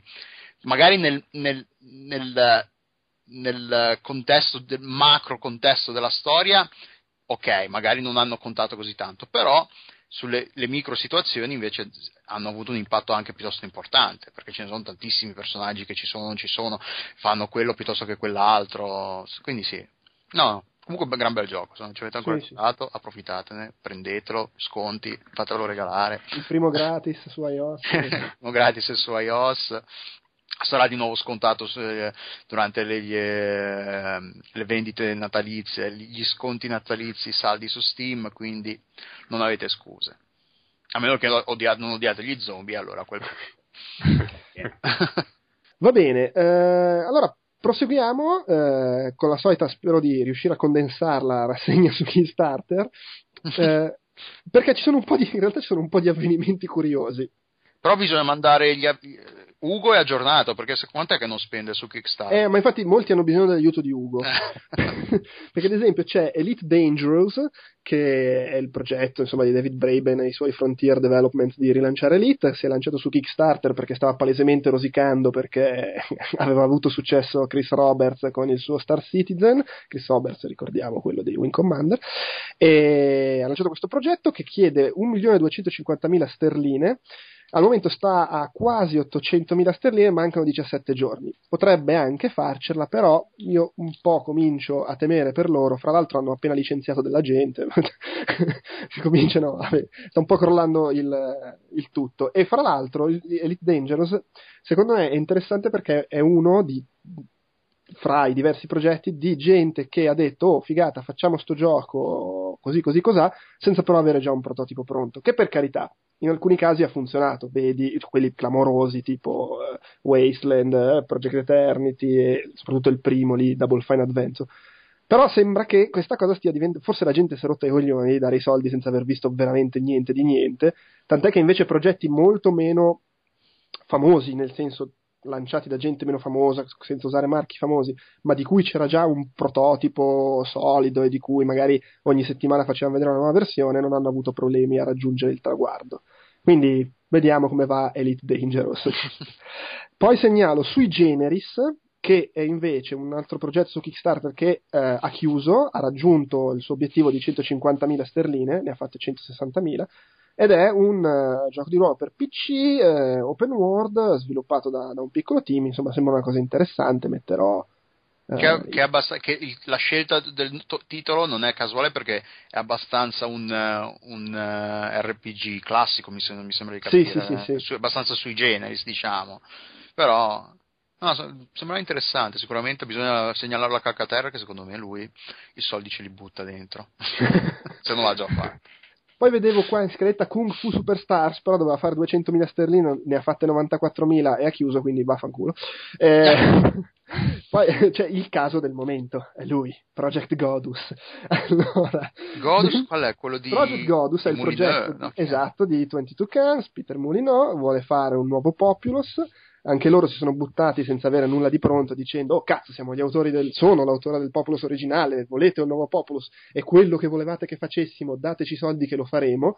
Fra l'altro c'è chi glieli ha dati c'è coso eh, Notch che subito oh figata queste sono le cose che voglio che faccia Mulino gli do i soldi. E, quanto ha dato? Notch? Ah, no, non lo so. Eh, hanno bisogno di 450.000 sterline Minchia. stanno a 391.000 mancano 67 ore Telefono, quindi... telefono a Ugo un attimo.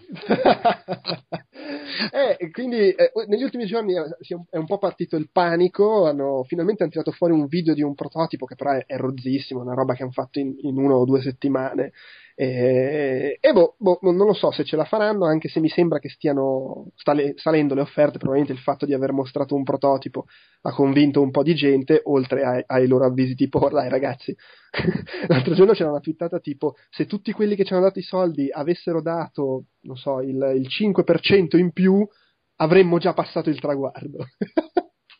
e un po' di tempo fa c'era stata una sbroccata di Moulinot eh, in un'intervista che pare che si fosse addirittura messo a piangere per, perché ipotizzava che a causa di tutte le cazzate che ha sparato negli anni la gente non si fida più di lui e non gli vuole dare i soldi. No, ma davvero, che... chissà come mai. Allora, aspetta, è, è, apparso online Ugo, lo tiro dentro. Sì, sì. Hola. Eh, Ugo! Davvero? Abbiamo rotto Ciao. Telecom con la nostra maledizione. Allora non ero l'unico, si è rotta tutta Telecom. Eh sì, ho visto delle twittate al riguardo. Ah, ok, abbiamo scassato tutto, fantastico. Ok.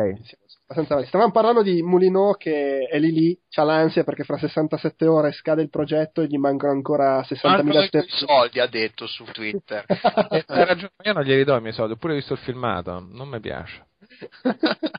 Beh, però in realtà da quando è uscito il filmato mi sembra ci sia stata un'impennata. Forse la gente aveva solo bisogno di vedere, dai, ti prego, facci vedere almeno un prototipo, dacci qualcosa a cui aggrapparci. Eh, stavo dicendo che qualche giorno fa è uscita fuori questa cosa che pare che durante un'intervista si sia addirittura messo a piangere dicendo che eh, gli dispiaceva tantissimo se per colpa delle cazzate che ha detto negli anni la gente non si fida e finanzia questo, non finanzia questo progetto. No, ma Stellina magari non lo finanzia perché non gli sembra...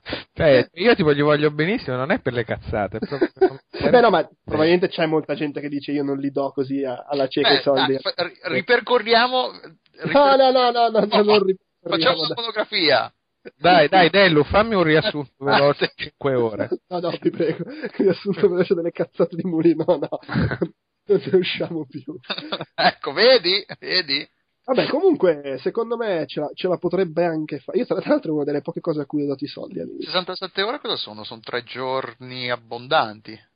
Uh... Sono tre giorni, sì, sono poco meno di tre giorni. Ma sì, meno... ma poi queste cose negli ultimi giorni prendono sempre il super razzo, la gente si commuove, fa... Tutti... non... Tra l'altro ha anche scritto una roba, non mi ricordo, forse era un'intervista, ma tipo ieri questo, in cui diceva, poi c'è anche questo fatto che molti sono convinti che io sia, tipo, ci abbia i soldi infiniti, e ha spiegato, per carità, li ho guadagnati i miei soldi. Però, a parte il fatto che io comunque di Lionhead ero, non ero neanche socio di maggioranza, no, vabbè, penso fosse socio, aveva meno del 50%. La maggior parte dei soldi che faceva, dice lui, eh, eh, li reinvestiva nell'azienda. Quindi, sì, non è che sono un poveraccio. Se li bevuti tutti, le famose 22 canne di Don Perignon erano 22 cassette. Esattamente, dice che comunque ha investito ovviamente un sacco dei suoi soldi in 22 canne, però non è che può andare sull'astrico. Vi prego, datemi sti soldi. Perché poi il problema è che c'è, poi magari magari è anche vero, io non lo so, però c'è la gente che, oltre a quelli che ci hai raccontato cazzate vaffanculo, c'è anche quelli che dicono, vabbè, ma scusa, ma tu sei Peter Molino e c'è bisogno di chiederci 450.000 sterline per fare un gioco. 450.000 sterline sono tante, eh? Porco Giuda! vabbè, comunque. Poi, cos'altro c'è da segnalare? Allora, LA Game Space, che è una roba che eh, ha avuto successo, 250.000 dollari chiedevano, 335.000 ne hanno fatti, e serve per creare un, un, un, centro no profit per videogame art, design e ricerca, eh, dove tutti possono scoprire il potenziale dei giochi assieme, insomma, sta roba un po' new, new age. Io in realtà i soldi ce li ho messi perché serviva per finanziare un nuovo videogioco di Keita Takahashi. E... Ah, Stellino, l'autore di Katamari Damacy, eccetera. E tra l'altro, mettendo i so- se ho capito male, se non ricordo male, mettere i soldi è l'unico modo per averlo quel gioco. Per avere 30 videogiochi, fra cui c'è anche quello. Panico, link. Eh no, è, ha chiuso ormai. Ah! eh? Mi hanno sparato in testa al Natale. Mi hanno sparato in testa a Natale così, però che crudeltà. Poi proseguiamo con la rassegna di questi che eh, propongono il loro gioco su Kickstarter senza avere neanche un prototipo e, sper- prototipo sperando che dai, siamo noi, siamo vecchi, la nostalgia, eh? e non sempre va bene. Abbiamo citato prima Elite Dangerous che secondo me sta un po' rischiando. E... Io glieli ho dati a quello, dateglieli ragazzi. Io voglio fare il mercante spaziale. E abbiamo Dizzy Returns, gli Oliver Twins hanno fatto questo filmato veramente adorabile in cui dicevano dai riportiamo Dizzy, un mito dell'era del Commodore 64, a parte che è un mito, vabbè. Eh? 350.000 mi, eh, sterline servivano, mancano 65 ore, stanno a 24.000 sterline. Hanno fatto infatti un filmato pochi giorni fa dicendo vabbè, non raccontiamoci cazzate, non ce la facciamo. Adesso vi facciamo vedere gli artwork, le cose che avevamo fatto e ci ripenseremo più avanti, magari facciamo un prototipo prima di riprovarci. E vabbè. Posso eh, dire una cosa? Sì. A me non mi ha mai convinto Dizzy. Ma sì, no, infatti era una roba che funzionava all'epoca perché ci si accontentava. La butto. Eh, poi segnalo che ha avuto successo e potrebbe essere carino una volta che viene pubblicato. Eh, chiedevano 12.000 sterline, ne hanno fatte 16.000. Eh, The History of, of, of, Ocean Software, che insomma era questo sviluppatore, publisher di videogiochi britannico che faceva un sacco ah, di. ricordo. Eh, però faceva di, su, di, di, giochi su licenza di merda proprio a valanga. Però ha anche tante conversioni da Queen Up belle, per esempio Rainbow Island. Eh, New Zealand eh, Story non erano tipo loro. Esattamente, sì. Eh, potrebbe essere comunque una, una cosa interessante da, insomma, per i nostalgici quando, quando sarà pronto. Poi, boh, c'è altro? Ah sì, il pazzo che ha fatto il Kickstarter per avere i soldi per scrivere il romanzo basato sull'Elite Dangerous, una roba del genere. Datemi i soldi perché così posso scrivere il romanzo su Elite. e, e, e, ce l'ha fatta, eh. chiedeva 4.500 sterline, ne ha fatte 5.007. Mm, vabbè, se poi non ce la fai il gioco, le questa è la cosa bella.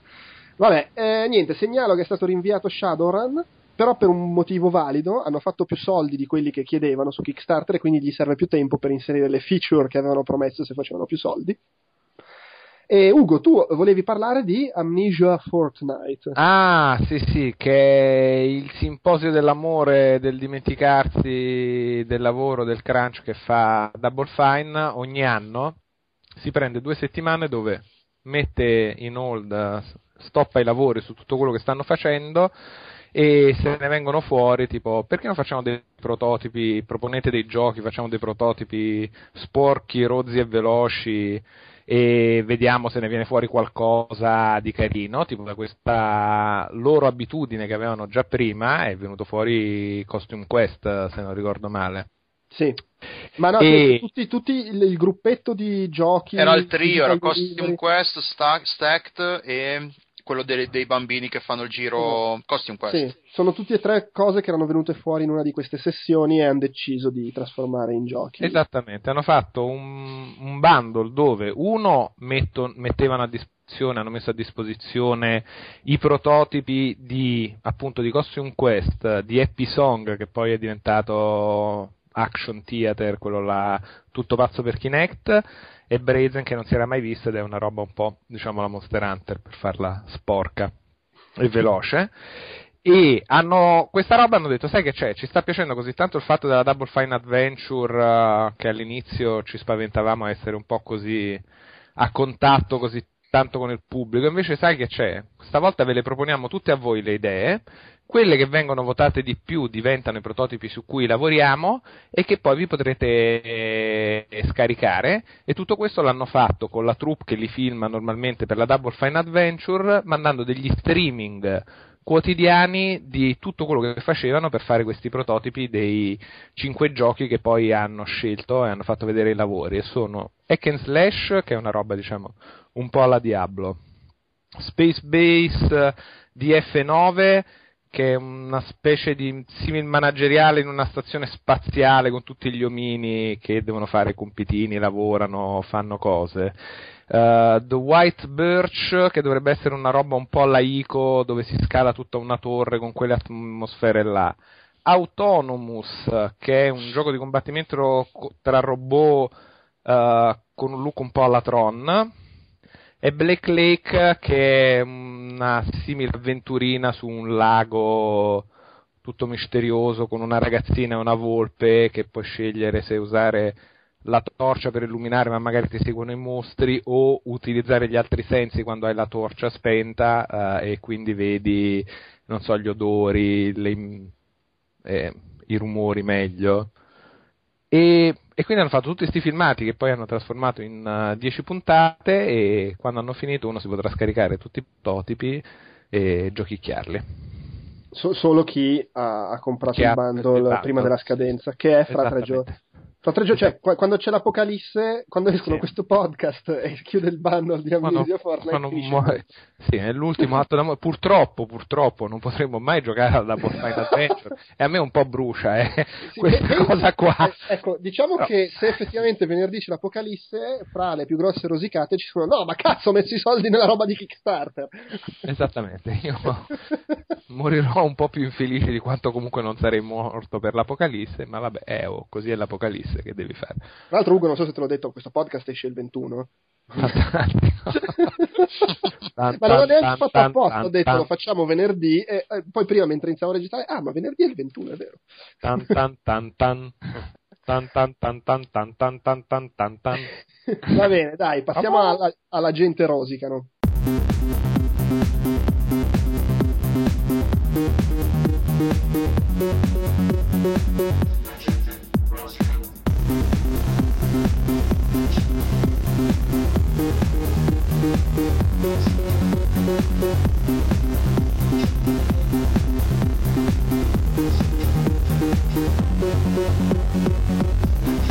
Allora, eh, la gente rosicano. Dunque, innanzitutto c'è ci, insomma, un, un, paio di tradizioni della rubrica La gente rosicano. ovvero aggiornare sulle vicissitudini in tribunale di Kurt Schilling, che ricordiamo era aveva fondato lo studio uh, 38 Studios, quelli di Kingdoms of Amalur, ed è andato un po' tutto a puttane, gli è crollato un po' tutto addosso. Che sono quelli di Kingdoms of Amalur, ricordiamo. Sì, Kingdoms of Amalur, eh, che alla fine debiti su debiti con lo Stato del Rhode Island non gli hanno concesso la proroga sul pagamento, eccetera. Adesso siamo arrivati al punto che lo Stato di Rhode Island apporta in tribunale Kurt Schilling, che ormai è rimasto solo e abbandonato alle sue guerre per non finire sul lastrico completamente e, e niente, quindi eh, per la precisione so, an, sono stati eh, portati a giudizio insomma, Kurt Schilling, Jennifer McLean, che former executive director, Keith Stokes, eh, insomma dei, di, di, un paio di dirigenti che stavano con lui. E sta andando veramente tutto malissimo. Fa piacere che però parte dello staff sia stato assunto da Epic. Sì dove peraltro da Epic subito dopo se ne sono andati Cliff Bezinski e Mike Cap. Praticamente hanno, hanno, preso 10 persone per fare quello che facevano da soli Cliffy B e, e Mike Cap. Tra l'altro Bezinski giusto oggi, ieri diceva ah voglio creare io il mio nuovo studio. Va bene, ok. Eh, poi segnaliamo che, visto che si parla sempre di tribunali, anche Blizzard in tribunale, eh, una, due persone sostengono che siccome ci sono stati gli hack a Battle.net, non si sentivano sicure ad avere i loro dati su Battle.net e quindi hanno dovuto investire in un sistema esterno per fare in modo che i loro dati fossero al sicuro e per questo motivo hanno fatto causa a Blizzard dicendo ah, per colpa vostra non abbiamo dovuto affidarci ad altri per proteggere i nostri dati che stanno su Battle.net okay. Vabbè, oh. Bella lì brava Blizzard poi magari ho, ho, interpretato male io, abbiate pazienza, sono stanco. Eh, poi, altra tradizione, Ubisoft e il PC. Eh, non so se, se ve l'ho seguito, cioè è successa questa cosa che appena uscito Far Cry 3 su PC non si riusciva ad andare online. Strano! E, e non si riusciva ad andare online per colpa di Uplay, che è il servizio social obbligatorio dei giochi Ubisoft. Sì, che io ho, ho solo installato, come si chiama, il, il, God Game eh, che è uscito di Ubisoft. Uh, ah, ce l'ho qui installato, dov'è? From Dust. Dust, sì. E c'ho Uplay installato. Esattamente. E praticamente un utente ha scoperto che si riusciva ad andare online se disattivavi Uplay prima di far partire il gioco e quindi ogni, cioè, ogni, cosa che esce su PC Ubisoft trova un modo per rompere le palle alla gente. Guarda che impressionante sta cosa. Per Assassin's Creed 3 non è successo niente? Um, non è ancora uscito Assassin's Creed 3 su PC, quindi. Eh, eh, sì, in compenso oggi ho, ho, fatto la notizia su, su IGN dei contenuti, insomma, gli vari aggiustamenti della patch di Assassin's Creed 3 che esce prima di Natale e insomma l'avevo trovata sul forum in inglese e l'ho tradotta in italiano ci ho messo tipo 40 minuti a tradurla perché sono una quantità di fix allucinante. Una roba pazzesca sono al single player, al multiplayer, alle single sequenze, ma poi delle cose tipo, ah, risolto il problema che si bloccava la missione se facevi questo, tipo 40, il cavallo che si blocca, il cavallo che affonda, cavallo, cioè, cavalli, metà dei glitch sono sui cavalli comunque, i cavalli sono sempre stati un problema fin dai tempi degli Beh, è, come, è, come, nel cinema, mai lavorare con animali e bambini, uguale ah. nei videogiochi. Giustamente. Vabbè, uh, Ugo. Dimmelo. Tu hai messo in scaletta uh, degli altri grandi rosicanti di Silicon Knights. E sono Beh, vabbè, là, là siamo in campionato, è un altro sport però. I professionisti è, perché è oltre la rosicata. Allora, c'è un bell'articolo di Kotaku, per una volta, che io consiglio a tutti di leggere, dove Andrew Macmillan è andato un po' a scavare in tutti i cazzi più o meno buffi, anzi poco buffi e molti cazzi che ha avuto Silicon Knight e, e, di come se li sia andati a cercare, di come insomma fosse un po' fraudolenta, per cui quando andava a fare le robe su licenza, tipo X-Men Destiny, continuava ad avere delle strategie orripilanti per cui raccontava le cazzate ad Activision, sì sì, mo mandiamo il prototipo che non arrivava mai, mo stiamo lavorando a questa cosa, spostando le risorse per cui pagava Activision su altri progetti loro che speravano di lanciare, tra cui, e qui mi piange il cuore, Eternal Darkness 2 hanno fatto tutta una serie di zozzate infinite fino a, a, ridursi che la gente, no vabbè sai che c'è, loro speravano tipo ah il gioco è talmente una merda che ci daranno altro tempo e altri soldi e Activision invece gli ha detto no sai che c'è, esce così Ciao. com'è questa zozzata che avete fatto. Quindi uno, zozzi Activision perché poi la gente magari è finita anche per comprarselo X-Men Destiny, mi spiace. Ah ma è uscito poi, sì. Sì è uscito, è uscito bello, bello schifoso e rotto. E, e, quindi loro si sono ritrovati nel panico, tipo in due mesi, dovendo rifare il lavoro tipo che ne avrebbe richiesti due anni, e quindi facendolo ovviamente in maniera mediocre e con i piedi.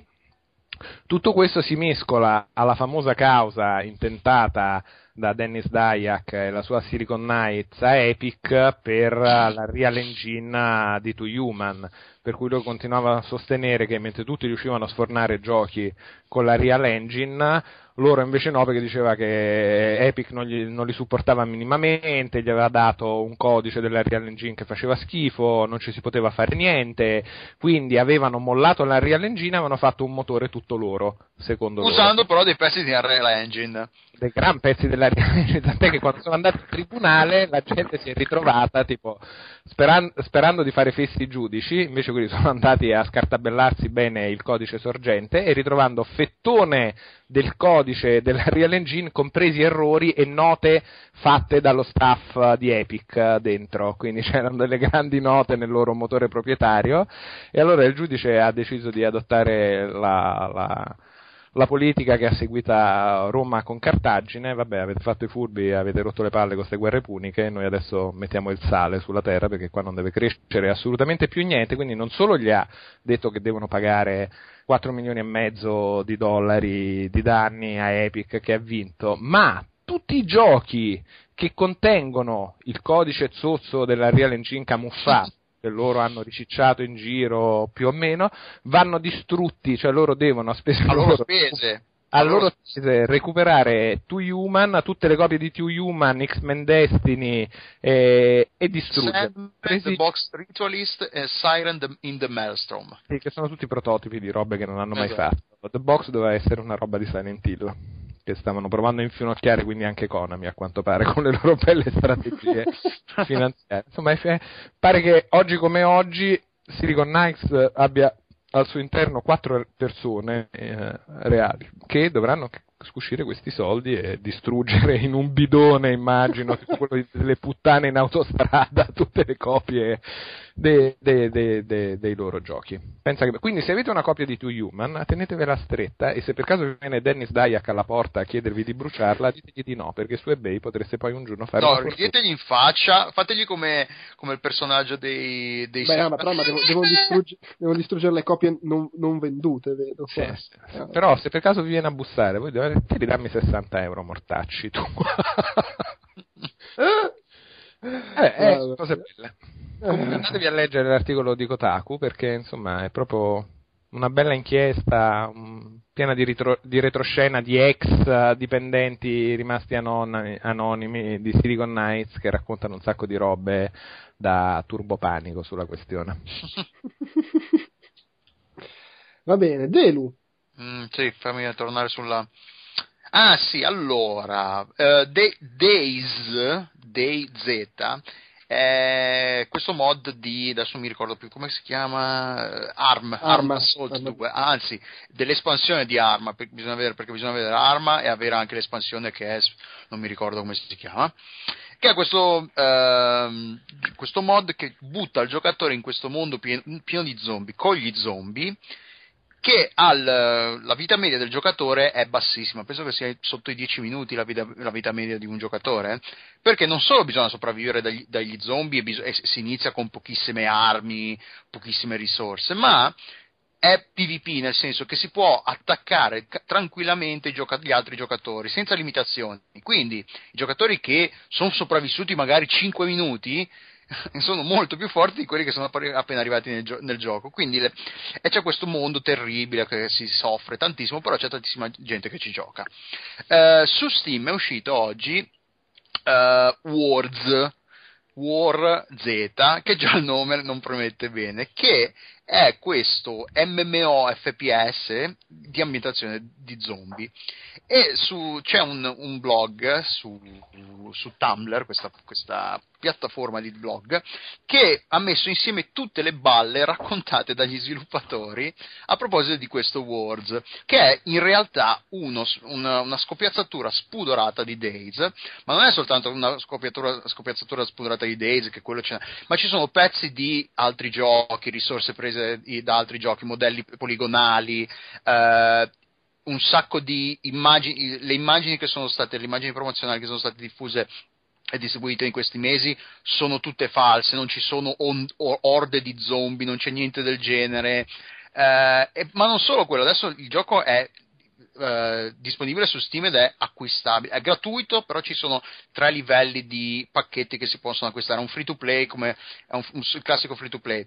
Però ci sono tantissime eh, fu, ehm, caratteristiche che sono pubblicizzate nella descrizione del gioco, che non sono, non sono implementate nel gioco, tipo non ci sono classi, non ci sono livelli, non, so, non, c'è massimo livello, hai il tuo personaggio e avrai, guadagni punti esperienza da spendere per imparare dozzine di abilità differenti, ma non c'è un sistema di abilità momento, al momento nel gioco.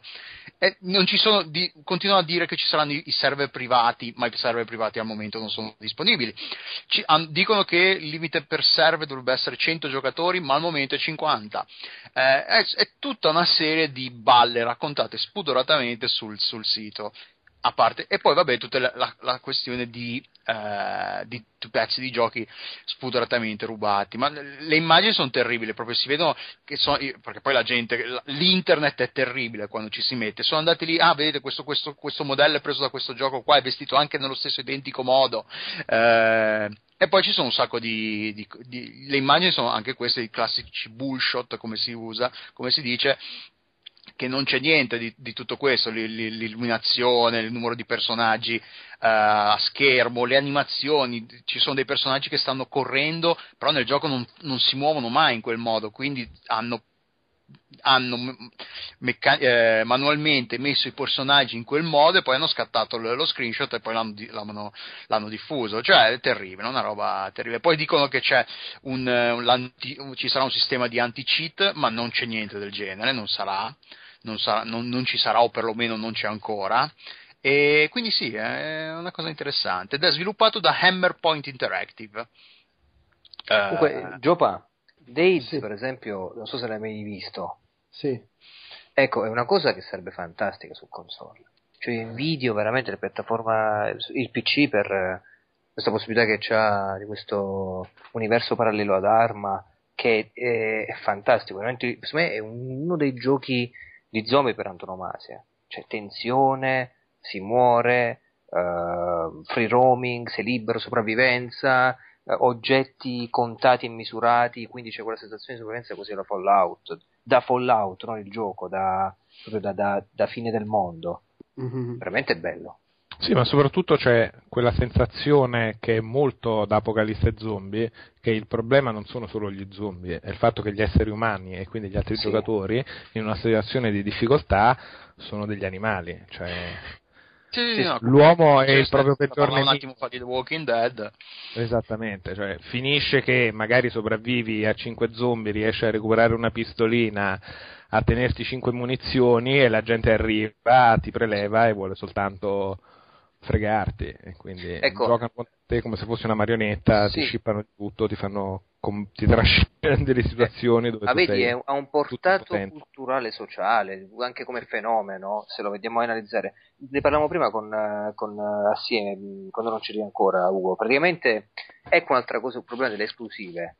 mi taglia fuori anche l'online. Questo è il peccato. Per esempio, io ho giocato a un Call of Duty, sto giocando, faccio un esempio, eh, su Xbox 360, sto giocando su PS3 e le piattaforme non comunicano fra di loro per niente online.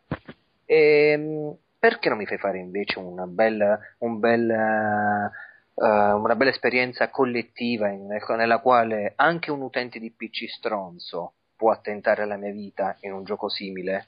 Uh, piuttosto che uno su PlayStation 3 o Wii eccetera cioè questo mi piacerebbe avere davvero creare un fenomeno sociale di massa su esperienze simili sarebbe una figata. Invece di registrare Outcast stasera saremo magari a sopravvivere per, per un paio d'ore. 5 minuti e poi tutti a nanna. Cioè, tanto minuti. restano tre giorni tanto. Eh.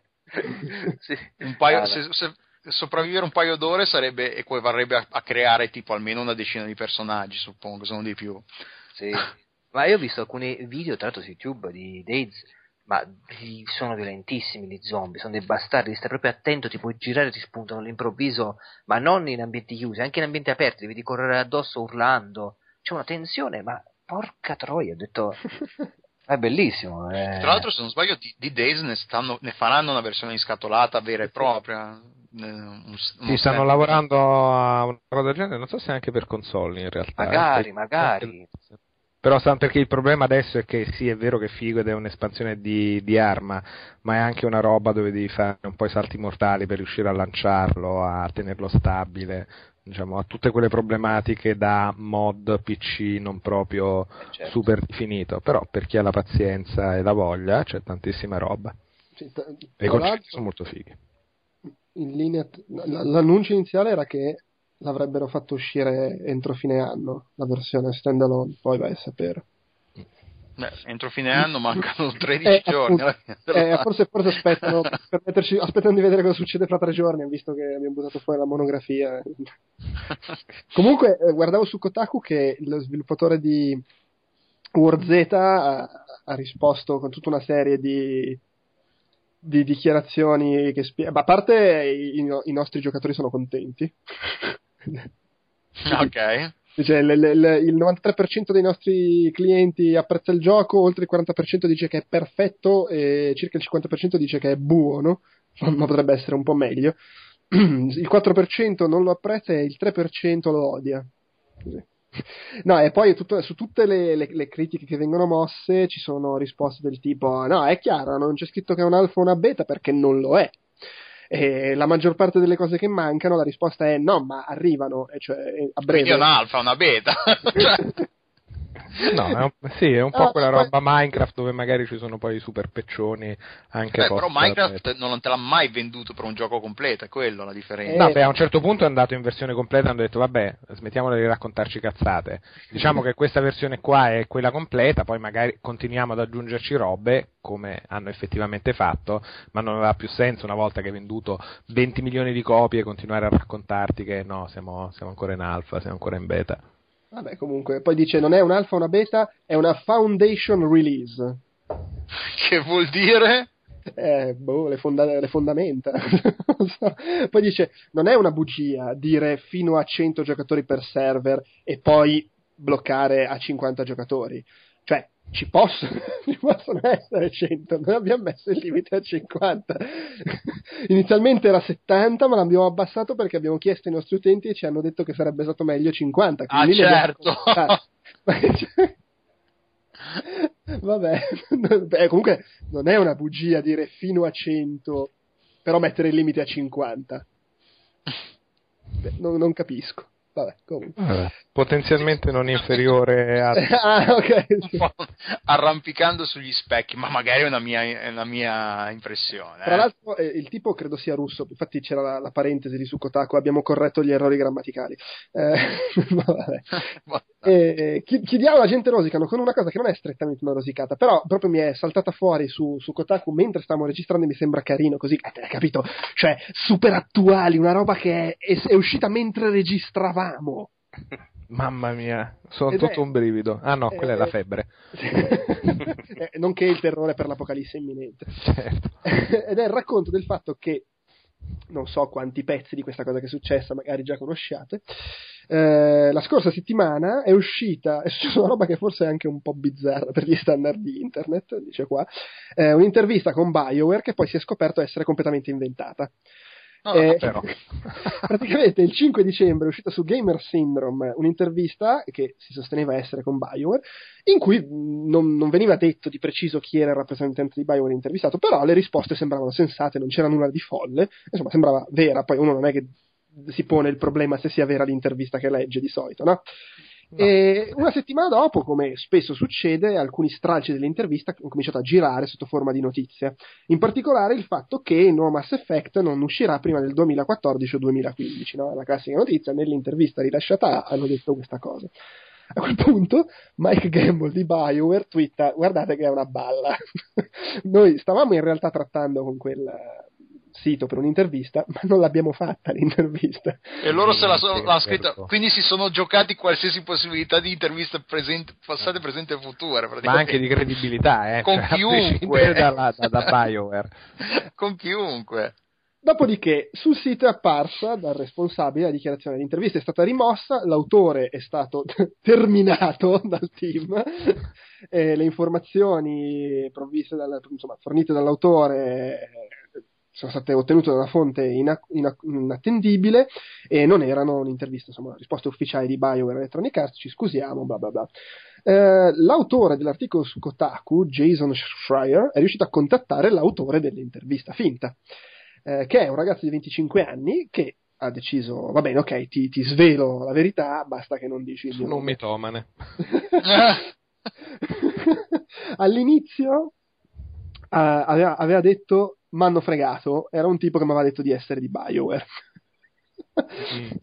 Eh, ci ho anche delle mail che lo provano, ma al momento non le trovo. Perché, Perché perché me le ha era- mangiato il gatto. No, erano sul mio account di- del sito Gamer Syndrome, ma mi hanno buttato fuori e quindi non posso accedere.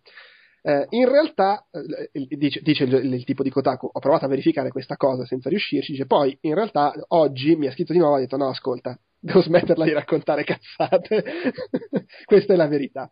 Dice l'articolo era completamente falso, non ho parlato con nessuno, nessuno mi ha mai chiesto, in prece- cioè non ho mai scritto per un sito in precedenza, volevo im- impressionarli perché così mi pigliassero a scrivere.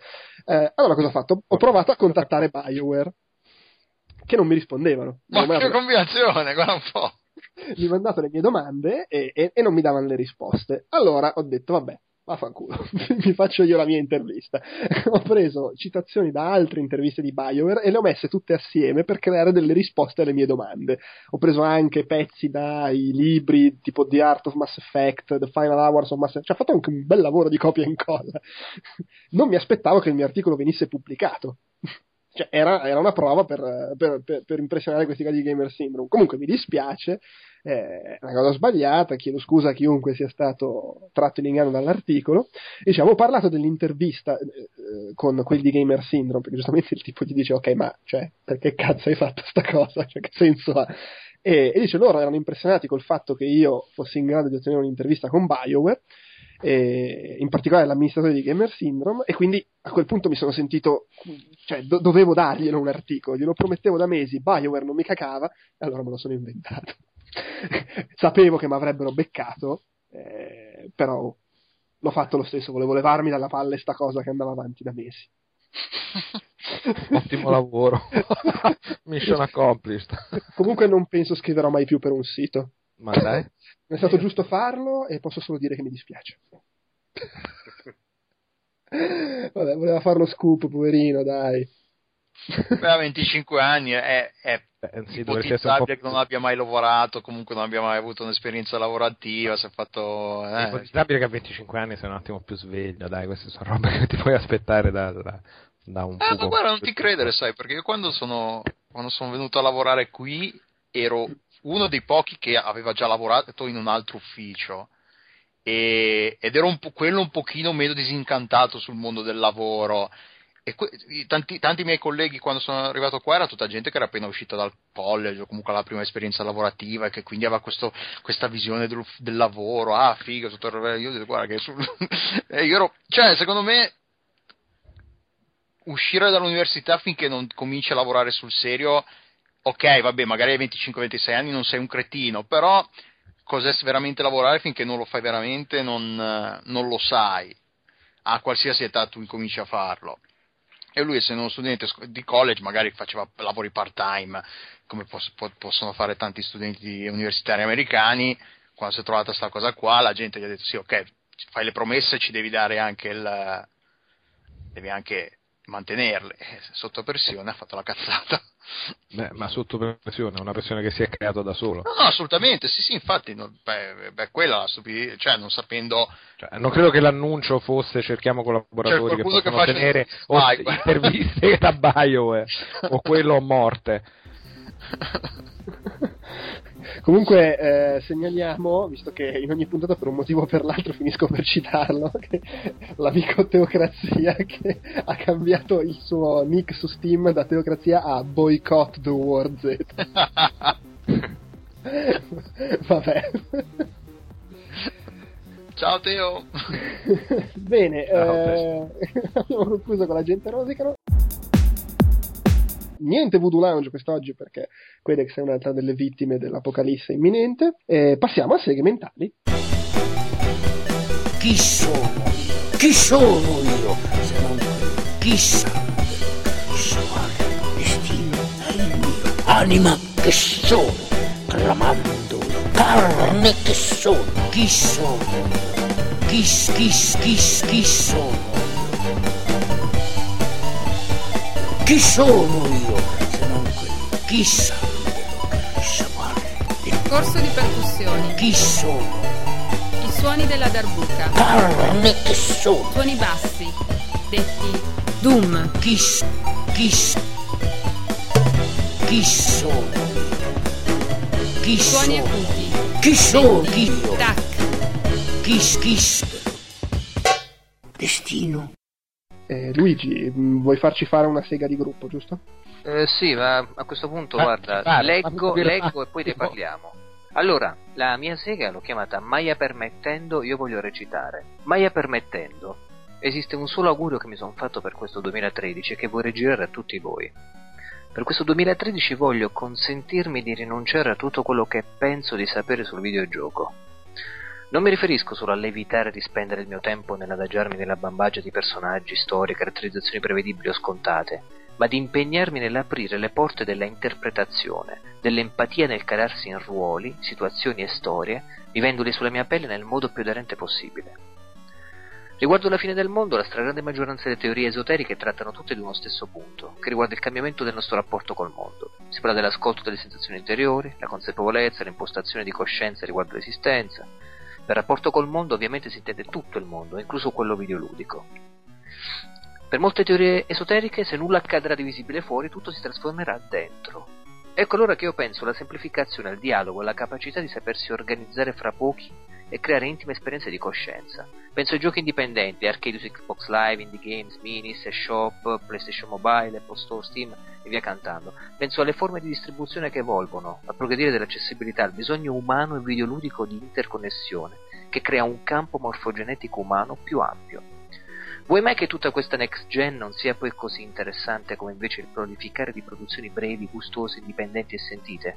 Vuoi mai che il vero progresso sia la ridefinizione della forma dei modelli distributivi, l'online, l'interconnessione, l'accesso e quindi la trasformazione del nostro orientamento di coscienza verso il videogioco, piuttosto che la potenza bruta, i poligoni su schermo o che? Vuoi mai che la filosofia Nintendo ancora una volta ci ha preso di brutto? L'augurio di un 2013 è l'invito ad aderire sempre più alla realtà, videoludica e non, al fine di mirare per quanto più possibile all'empatia emozionale, l'invito a sentire e registrare tutto, anche la mente di un game designer dietro la produzione di un videogioco, considerandolo non più come solo realtà di intrattenimento, bensì come l'universo parallelo che sappia depositare in noi una memoria, un sapore, una sensazione in grado di risuonare ogni volta con più forza di quanto non abbia saputo fare sino ad oggi. Voglio un 2013 di umanità, coscienza, intuizione e saggezza, nella quale la differenza fra interiorità e realtà, fra videogioco e non, vada sempre più ad assottigliarsi. Mai permettendo, io voglio un 2013 da recitare. Concludo infine con quella che mi auguro sarà l'ultima nota di questo 2012, l'ultima nota di questo genere. Visto il mio auspicio riguardo all'assottigliamento fra vita videoludica e virtuale, utilizzo questo spazio megafono di Outcast per ricordare cosa scrisse nel suo diario Eric Harris, uno dei due killer del liceo di Columbine a Littleton, in Colorado, per la strage studenti del 20 aprile 1999. Nel suo diario Eric Harris, al tempo diciassettenne, ebbe la lucidità di scrivere «È colpa mia, non dei miei genitori, i miei fratelli, i miei amici, le mie ben preferite, i videogiochi per computer, i media. È solo colpa mia. Ricordiamolo a tutti, sempre. Ciao e grazie. Fine. Siamo, siamo tutti ammutoliti, sì, io, io voglio quello che vuole Luigi. per due, grazie. Signore, quattro al tavolo, grazie. No, ma tra l'altro stiamo parlando di questo, Ugo. Prima, cioè, prima che arrivassi tu, Joe Pep, mm. parlando di Walking Dead, ha parlato proprio dell'importanza di recitare, calarsi nei ruoli, della narrazione sentita in questo senso. E ho detto, guarda che io scrive, ho scritto la mia sega proprio su sia Maia permettendo, io voglio recitare nel 2013. Quindi c'era questa corrispondenza strana tra quello che ha sentito con uno dei giochi, secondo me, più premiati quest'anno, eh, per Dead. il momento perlomeno. Sì, Beh, e, sì, ha preso un premio importante, via. Diciamo che eh. si nota. E tra l'altro è uscito, ricordiamolo, gratuito su iOS. Uh, il primo iPad, episodio. Eh, sì. primo episodio. Quindi... Io tutto me li devo recuperare perché ho giocato soltanto il primo e poi ho detto no, non voglio stare un mese ad aspettare la roba. Quindi adesso che sono usciti tutti, e, e, credo ci siano anche delle offerte sul live adesso per Natale, per, uh, si dovrebbero pagare sì. meno, credo, roba del sì, genere. Quindi 25, credo che ne approfitterò. A Natale proprio c'è il primo episodio gratuito su Xbox Live e a partire dai giorni seguenti sconti abbastanza importanti per le altre quattro, puntate. Uh, una cosa volevo dire a corredo di quello che ho detto, quando parlavo di campo morfogenetico, può sembrare una cosa assurda, invece, invece è una realtà scientifica e biologica. L'ho preso dal libro di Rupert Sheldrake, che consiglio, si chiama La mente estesa, il di, se- il senso di sentirsi osservati e altri poteri spiegati dalla mente umana che è un libro fantastico. Volevo, sì, volevo, prima era nato come dialogo, poi mi rendo conto che ho cominciato a metterci delle idee, è diventato un po'. è diventata una sega mentale. C'è scappata la sega. Non eh, è una quando, cosa parte la ma- quando parte la mano mentale, sì. è difficile fermare la sega mentale. Però insomma vorrei parlarne con voi perché eh, mi piacerebbe confrontarmi su questo tema esoterismo, apertura, consapevolezza, coscienza, videogioco, ah, in, in, in termini brevi perché sennò si fa le 5 del mattino. Alla fine, cioè il videogioco come esperienza narrativa e non, comunque come esperienza, alla fine è tutta una questione di sospensione dell'incredulità e di coinvolgimento. Più ti fai coinvolgere, più ti dimentichi di tutto il resto e diventi e, cioè, e, e, ti fai coinvolgere tutto, da, e ti dimentichi di tutto il resto, quindi stai giocando e non pensi al resto, che è un po' il motivo perché, per cui alla fine si fanno t- tante di queste attività eh, di intrattenimento, per dimenticare i problemi, distrarsi un po', scaricare la tensione e tutto il resto. Eh, e si torna poi alla fine al discorso cosa ti ricordi di un videogioco, è il momento in cui ti colp- anche se ti ricordi un singolo momento di un videogioco, non vuol dire che il resto del, del, dell'esperienza non sia altrettanto forte, è soltanto parte dell'esperienza che ti tiene attaccato e ti fa continuare per, per arrivare a quel momento topico in un certo senso. Sì. Ma poi c'è molto quell'aspetto umano che è anche la roba che fa sì che cerchi di fare robe nella vita vera e che fai eh, quel riportare ordine nel caos, che è una delle grandi armi del videogioco. Cioè, che sia il puzzle game o Mass Effect 3 l'avventura galattica, cioè l'idea che il tuo intervento, il tuo partecipare sì. fa sì che dai ordine a dove non c'è ordine, dove c'è caos, la necessità che poi ti porta a essere l'eroe o meno in un sacco di videogiochi, non è soltanto una questione di fuga dal tuo mondo, ma è anche secondo me molto una questione di voler vivere altro, che non significa non voler vivere la tua vita, ma avere questa certo. possibilità incredibile che ci danno i videogiochi e che secondo me prima non c'era se non soltanto nel ruolo di spettatore.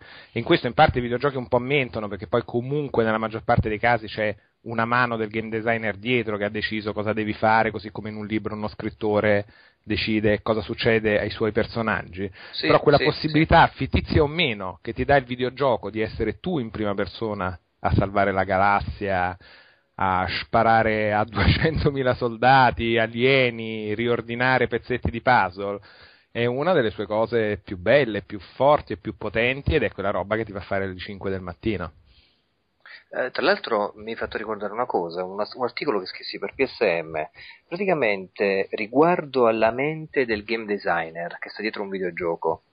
C'è un, ho parlato con un amico tempo fa, da cui poi è scaturito l'articolo. Lui mi diceva, quando andavo in saletta da, da ragazzo, molto volte giocavo a un videogioco e eh, sape- sentivo di non di giocare col videogioco, ma con la mente del game designer che stava dietro. Capivo i suoi pattern di, di attacco, capivo perché ave- aveva messo questa smart bomb qui piuttosto che lì, tutta la struttura di game design. Allora, talmente assimilavo questa sua mente, questo suo sfidarmi, che a un certo punto, eh, avendo imparato tutto quanto, avendo imparato a batterle, a batterlo, a volte perdevo volontariamente. Allora gli ho chiesto perché facevi questo, insomma, stai giocando, eccetera, e lui mi ha risposto eh, perché provavo compassione. Cioè, come dire, l'avevo superato. Come quando vedi che sei più forte di tuo papà a basket. Sì, esatto, una sorta di, che, cosa vabbè, simile. Gli faccio È fare bello. un canestro perché non, non lo voglio sì, vedere sì. triste, dai. Esattamente, allora questa cosa qui, questa umanità che lui metteva con una macchina fondamentalmente, eh, all'interno di una macchina, eh, però lascia pensare quanto in realtà la macchina contenesse una parte umana della mente del game designer. e se sono tutte scelte umane. Tutte scelte umane, quindi se tutte le religioni si basano sulla, fondamentalmente sul tema dell'amore e della compassione come realtà fondante del mondo, questo mio amico mi ha dato proprio un esempio di amore per il videogioco, ma un amore molto profondo, cioè non è una cosa... eh, cioè, quanti oggi se ne fregano di pensare a quanto un game designer si è scervellato per lanciarti una sfida? Non, non è che si fa questo tipo di... non si instaura questo tipo di rapporto con la macchina. Invece lui è riuscito a umanizzare anche un cabinato da sala giochi. Per me è stato, è stato un esempio veramente di... Certo, perché la macchina è soltanto il mezzo, ma è un mezzo di comunicazione più o meno diretto tra due persone, te il game designer, Sì, te i sì. programmatori, te il grafico, insomma, non ci sono i giochi fatti dal computer come sostenevano i nostri genitori magari da piccoli, ti rincoglionisci con le cose, tutto fatto col computer dal computer. Esatto, esatto. Non è vero, non è, non è tutto fatto al Eh computer. no, E, questa è una differenza sottile ma fondante, fondamentale sul discorso dei videogiochi, secondo me. Cioè, veramente li, li apprezziamo, ecco, magari li ridefiniamo come opera d'arte da questo punto di vista e soprattutto li riconosciamo un merito, un tributo che si sta vedendo ultimamente con tutti i vari premi, tutte quante, anche l'Awards che ha, eh, i premi Awards che Joe Pep vuole su Outcast sono, ha tenuto a specificare, mettete il premio per la cosa che vi viene in mente, anche se siete primarie degli sviluppatori, no? È una cosa fondamentale, non è che tutti ci pensano al rapporto del videogioco in questo senso qui. Ecco perché dico che magari esempi simili, l'articolo mi mirava proprio a questo, a dire consideriamo il videogioco anche in questo aspetto qui. Eh, certo. compass- compassione e amore anche all'interno di qualcosa di freddo come una macchina. Ecco, magari si, si riallaccia al 2013. Questo riguarda davvero un, un aprirsi al videogioco sentendolo in una maniera magari un po' più umana rispetto a- ai rapporti freddi che si instaurano fra la sfida, l'ho finito, ecco il punteggio, ecco l'achievement, passo ad altro. Ecco, magari mi piace che il videogioco depositi anche delle memorie dentro di noi che siano più, più sentite, no? Più umane da questo punto di vista, deve lasciare qualcosa. Inutile. Sì, ma poi il, il discorso del- del- del- dell'autore per me è sempre affascinante anche perché eh, no- no- non è necessariamente una questione di un- ti accorgi che esiste un autore perché ci mette il messaggio o che so io, però voglio dire, a parte sicuramente i, giochi indie ce l'hanno fortissima dentro la personalità di, di chi li fa perché è inevitabile, sono fatti da poche persone. Sì. E se non addirittura da una persona sola è ovvio che se una persona sola fa un gioco quel gioco è, è- è lui a meno che non sia uno che vuole fare il clone copiare però insomma ci siamo capiti quello che voglio dire però alla fine secondo me è, è anche interessante notare nelle grosse produzioni come comunque si riesca a vedere la personalità di, di chi c'è dietro, anche in giochi che magari sono, tra virgolette, buzzurri ignoranti, perché secondo me è abbastanza innegabile, per esempio, che si veda che è cambiata la, la, la, la testa a dirigere il progetto, che ne so, fra un God of War e l'altro. Ah, nonostante, sì, assolutamente. Nonostante poi siano giochi in cui guidi un pelato incazzato che le massacra tutti, però si vede, si vede che è diverso. E, o non lo so, per dire. Le... Poi magari anche cose che non cogli se non ti vengono spiegate perché come fai a saperlo, però tipo Cliff Blazinski che dice sempre che eh, Gears of War, il protagonista ha le menate col padre, che è quel po' di suo che è riuscito a metterci dentro perché insomma, il suo rapporto con il padre, eccetera.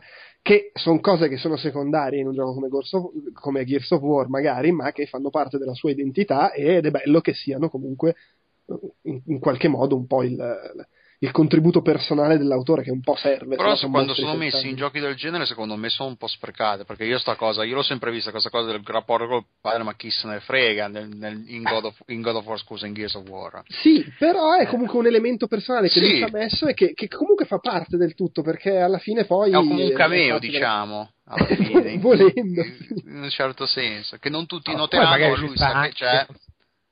Ci sta anche che tu ci metti del tuo personale ma non lo riesci a raccontare bene nel contesto che è quello del gioco e quindi non può emergere co- così forte come magari oppure non è neanche necessario che tu lo riesca a raccontare allora, magari basta che tu ce l'abbia messo e che tu sappia che c'è.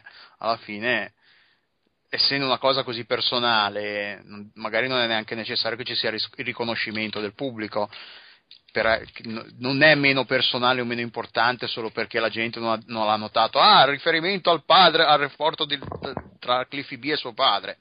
Forse, sì. no, no, indubbiamente, eh. però se tu dici qualcosa che, che, che, è te, è probabile che tu riesca anche a dire, a dire, a mostrare qualcosa che magari non c'è in tutti gli altri giochi. Poi, ah, sì. Gears of War ci riesce più o meno bene di altri è un altro discorso, però è comunque significa dargli una personalità che non necessariamente trovi in, in tutti poi i giochi che clonano Gears of War. Per ah, metterla... sicuramente, sì, sì. Magari, loro, magari ce lo mettono perché c'è in Gears of War, però non ha lo stesso valore. Per Tra dire. L'altro. Eh. Yes, sir, yes, sir.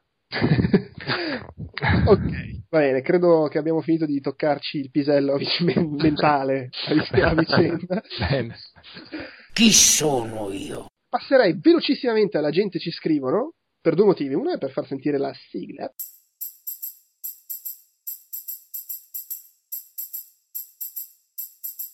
La gente, la gente, la gente, ci scrivono la gente, la gente, la gente, ci scrivono la gente, la gente, la gente, ci scrivono la gente, la... La gente, la gente, la gente, ci scrivono la gente, la gente, la gente, ci scrivono la gente, la gente, la gente, ci scrivono la gente, la... E l'altro è perché c'è una singola email che avevo evitato di eh, leggere l'ultima volta per un motivo molto preciso che capirete adesso che la leggo, perdonami Luigi, la leggo io. No, no, ma ci mancherebbe. L'ultima mail del 2012, tra l'altro. Esatto. Eh, e peraltro L'ultima è... mail del mondo. del mondo. Ed è una mail del 5 novembre, giustamente. Allora, Claudio Parmigiani, attenzione, eh, dice, beh, faccio i complimenti, mi permetto però un'osservazione. Sono alle prese con l'ultimo chiacchiere borderline numero 21 e vi confesso che dopo 45 minuti filati di Delum mi è venuta un po' a noia la puntata. Non è colpa mia. E mi sono rotolato per terra quando Giopeppa, in realtà secondo me non l'ho detto io comunque, beh, ha detto una cosa del tipo vediamo se riesco a inserirmi nel podcast di Delu. Dice che di sicuro la colpa è mia, ho difficoltà a seguire i suoi discorsi o a capire il punto a cui vuole arrivare, però preferisco quando gli argomenti delle persone si alternano con più frequenza. Beh, dai, però questa puntata sono, ho fatto lo sforzo di leggere gli argomenti che tu avevi proposto. Beh, no, è vero che la, la, puntata scorsa ho avuto cos'erano, due o tre giochi di seguito, tra l'altro di, cui, di, cui, c'era da parlare tanto. È vero che è stato un, un po' un monologo. Vivo, Anche perché poi la parte su, come si chiama, su Call of Duty non, non potevate in, interagire perché ci avevo giocato solo io. E Gears of War, eh, scusa, Gears of War 2, Guild Wars 2. Guild Wars 2 alla fine ho parlato tanto perché ci avevo giocato più di tutti, sì, boh. Vabbè, comunque dai, cercheremo di essere più, più vari, più vari. Boh. Comunque, eh, colgo anche l'occasione per, attenzione così, in diretta, assegnare i, i due giochi che avevamo, avevamo promesso, insomma. Eh, uno era Super Brothers Sword and Sorcery EP, un codice per scaricarlo da Steam arrivato da un Humble Indie Bundle comprato da non mi ricordo più chi. Uno- Vi, un i nostri ascoltatore- avanzi. No, no, un nostro ascoltatore, perché capita spesso che i nostri ascoltatori ci diano codici che gli avanzano, tipicamente usciti da Humble Bundle, eh, per usarli, insomma, per regalarli ad altri ascoltatori. Che Eh, stellini. Quando avevo proposto la cosa avevo anche detto chi era, adesso però non, no- non me lo ricordo, abbi- abbiate pazienza. Eh, no, dai, aspetta, mi fa veramente brutto, fammelo. Ma no, ma è anche bella, insomma, l'anonimato del generoso donatore. Infatti, è, è come il caffè lasciato pagato a Napoli, queste cose così, mica ti dicono chi te l'ha offerto. Vabbè, ok, eh, allora non lo ribadisco. E... Questo magari ci teneva tantissimo, questo povera stellina, salvai, dite il mio nome. No, Merde. no, ma l'avevo detto eh, quando avevo messo in palio il gioco chi era stato. Ok. dai, cioè. Ah, vabbè, allora staccia. Eh, no, non rompe cazzo. allora, eh, avevo detto, provate a indovinare quali sono le tre avventure grafiche che mi stanno più a cuore. Attenzione, non quelle, avevo anche fatto la domanda un po' bi- non quelle che ritengo migliori di sempre, ma quelle a cui sono più affezionato. Eh, fra l'altro, due, eh, insomma, le, le dico adesso. Due le avevo dette quando ho fatto l'Outcast Sound Sh- Shower, sono il primo Gabriel Knight, The Night Scenes of the Fathers, e Zack McCracken the Alien Mindbenders. E la terza è il- The Conner's Bequest. Ho avvisato che nessuno l'avrebbe azzeccato. No, perché- infatti, le prime due potevo No, arrivare a vincere. L'ho anch'io. sentito, però non mi è nuovo il nome. No, beh, all'epoca era abbastanza famosa, però è un'epoca un po' andata e non è proprio sopravvissuto come Monkey Island, per dire. Sono stati fatti nomi di tutti i tipi, Broken Sword, Maniac Mansion, Monkey Island, eh, Green Fandango, Another World, che non è strettamente un'avventura grafica, eh, Beneath the Sky, un po' di tutto, Loom, Under Killing Moon, Gemini Roo. E praticamente l'unico che ne ha azzeccata una su tre è Femto88 che ha detto Ancora, ancora. detto, Gabriel eh, lo so, eh, lo so. Raccomandatissimo. Io ho scoperto tutto in una partecipazione a un altro podcast che l'altro premio dei pirati che ho dato, che non ho dato a Femto 88 al contrario del primo, è a suo cugino. Quindi è palesemente. È lui che partecipa con, con nomi differenti, diciamocelo, dai. E sta di fatto che gli altri non ne hanno beccato uno, lui ha detto Gabriel Knight The Beast Within, che in realtà sarebbe il 2, però tra parentesi, o comunque Gabriel Knight, si è salvato in corner. e poi Monkey Island 2, e anche qua tra parentesi, o magari il primo, è un po'... Un po' è un po' cerchio bottista, un po' Eh, sì. bannato, eh. E poi alla terza, attenzione alla terza, saresti pazzo se qui non ci fosse Green Fandango, però in effetti mi viene in mente Benitez di Sky. Cioè, Eh, ne ha detti sei, si è tenuto un po' molto largo. Eh, E questo però ha azzeccato Gabriel Knight e quindi Fento 88 si becca Super Brothers. È un, L'altro, po', è un po' come le mie classifiche del gioco dell'anno in cui ne ho messi 3 o 4 al, al primo posto giusto per essere sicuro di azzeccarne uno. Esattamente. L'altra cosa era un codice C'è un per... premio? non ho capito. Sì, no, no. No, Vabbè, la- l'altra cosa che era in palio era eh, Titan Quest, che veniva dal un codice per scaricarlo che veniva dal THQ Bundle che è uscito di recente. Eh, e siccome non sapevo cosa inventarmi, in un video prep ho tirato fuori una scatola di Blade Runner, l'avventura grafica, ho detto: Guardate, questa c'ha dentro lo scontrino, provate a indovinare quanto l'ho pagato e la data in cui l'ho comprato. eh, madonna, il prezzo posso... la data. Si avvicina di. Vabbè, la data, eh, l'anno almeno. E in realtà ha scritto uno solo, non è che mi aspettassi gran partecipazione per Titan Quest. Comunque, Raffaele Parisi Kort Leitner eh, ha buttato lì, comprato nel 1999 a 40 euro. Ah, LOL. Vabbè, sei l'unico che ha partecipato. provato, meno male che sei l'unico che ha partecipato. Tra l'altro, secondo me l'hai preso molto prima del 90. Allora, 13 gennaio 98, quindi Ah, a ma- prima. quindi- eh beh, però c'è 98 appena iniziato. Ed paio- erano, attenzione, 84.900 Oh, Giuda. lire. Eh, Il che, in eh, effetti, eh, più o meno. eh, 40 euro c'è. Peraltro assieme a Worms 2, 89.900. Io mi ricordo che lo andai a comprare un giorno che c'era Scamu a Milano, e Sole, credo, e andammo insieme a prenderlo, non mi ricordo Era, dove. non era tipo 3 o 4 DVD, era un gioco con un botto di Blade dischi. Runner, ce l'ho in mano, lo apro, sono uno, no beh, a parte che non sono DVD, sono CD, comunque, Ah, ancora CD, sì. CD-ROM. sono 4 CD-ROM. Ecco, sì, mi ricordavo che era uno di, di- per essere un gioco su CD-ROM ne aveva un botto. Sì. Ah, per gioco in via San Prospero. Eh, va bene, niente, quindi... eh, Ma come tan- c'è ancora lo scontrino? L'hai lasciato dentro la scatola? sì, dentro la scatola in alcuni giochi c'ho dentro lo scontrino perché ce lo lasciavo dentro, sai, tipo metti che non funziona. Ah. Certo, certo. Eh beh, oh, vai, vai- vai a sapere, non si può mai sapere. Va bene, eh, quindi io ringrazio chi, chi ci aveva dato i codici per, eh, insomma, per regalare queste due cose, e purtroppo non mi ricordo proprio chi fossero. Anzi, no, attenzione, attenzione, c'ho... Aspetta, su Outcast, cioè sulla pagina Facebook c'era un messaggio. È Francesco Eh, Fazzini che ha offerto Francesco Titan per, Quest. per Titan Quest. Mi è venuto in mente mentre... Titan Quest è carino come hack and slash. Non è mica male.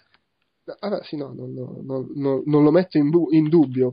Cioè, Però- non è un gioco re- recentissimo, è piuttosto vecchiotto. Tra l'altro, ricordiamo che gli sviluppatori furono quelli tra- che potrebbero rientrare c- tranquillamente nella gente che rosicano perché si lamentarono: Ah, il nostro abbiamo chiuso perché la pirateria non abbiamo venduto abbastanza di qua e di là. e- Questo anni fa. Va bene, comunque, insomma, ringraziamo i due Fazzini e l'altro che... Ma... Forse Pierluigi Lenoci. Attenzione, ci ho avuto un, un momento di... Un flash. un'illuminazione sulla via di Damasco.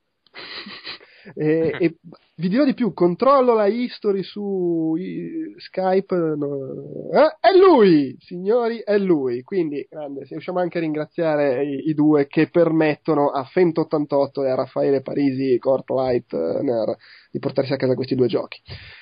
Si chiude qui, la gente si iscrivono e si chiude qui anche l'ultimo outcast del 2012, l'ultimo chiacchiere borderline del 2012. Salutate! Ciao a tutti. Ciao! Ciao a tutti. Ciao! Si chiude qui anche l'ultimo appuntamento con eh, Outcast Chiacchiere Borderline per il 2012 e in linea di massima l'ultimo appuntamento con Outcast, anche se non con i nostri podcast perché fra un paio di giorni uscirà il nuovo episodio del podcast del Tentacolo Viola. Io vi ricordo come sempre www.outcast.it, il nostro sito ufficiale dove trovate tutto il resto della nostra produzione, il post con le descrizioni eh, degli argomenti di questo episodio e tutte le varie fonti, link che potete magari trovare interessanti e, e insomma podcast audio, video, i nostri contatti eccetera. A proposito di contatti, se volete scriverci potete usare ehm, podcast.outcast.it. Un saluto di nuovo a chi ha vinto i, i due giochi insomma messi in palio e a chi ce li ha forniti e a tal proposito proprio ieri sera, mentre stavo ancora montando questo episodio, è saltato fuori un nuovo Humble Indie Bundle e ovviamente c'è la, la- la- la gente che spendono. Eh, abbiamo due copie addirittura, una mia e una di nuovo di Pierluigi Lenoci, eh, di un gioco da scaricare da Steam. Si tratta di Snapshot, eh, un, un gioco platform puzzle molto carino, basato sulla fotografia. Eh, quindi ne abbiamo due da regalare. Se volete provare a riceverlo, attenzione, questa la faccio difficile, spero vada bene. Dovete mandarci delle belle foto. Vanno bene sia screenshot di gioco, però devono essere ganzi, eh, mi raccomando, sia fotografie dal vero. Sarebbe carino se riusciste a fare delle fotografie che hanno qualcosa a che fare con il mondo dei videogiochi. Eh, Non lo so, mi viene in mente qua a Monaco c'è una banca che si chiama Sparda. L'insegna di Sparda, la banca insomma, del personaggio di Devil May Cry. Comunque, insomma, voi mandateci delle foto se vi interessa Snapshot e noi ne abbiamo due copie da dare. Se non ve ne frega niente, e vabbè, oh, ce, ce le teniamo. Per quanto riguarda i prossimi appuntamenti, a parte il tentacolo viola che è in arrivo, se ne riparla a gennaio, quando sicuramente, a meno di imprevisti, faremo Outcast Magazine e eh, Outcast speciale Wii U, sempre che non finisca il mondo oggi che pubblichiamo il podcast. Direi che è tutto, io vi ringrazio per averci dato retta per un altro anno, vi ricordo di andare a visitare www.playersmagazine.it che sono dei nostri amicici, anche se anche se sono largamente gestiti da Gazzo di Rincast Merda, una bella rivista in PDF eh, o da leggere online o addirittura da stampare se volete metterci soldi, che parla un po' di tutto, cinema, musica, videogiochi, qualsiasi cosa, scorregge, tutto. E, mm, insomma, andate a curiosare, leggetela, anche se noi non ci scriviamo più, è, si- ma- è sicuramente valida. E non è che non ci scriviamo più perché non ci vogliono, o magari non ci vogliono, beh, sappiamo, mi sto incartando.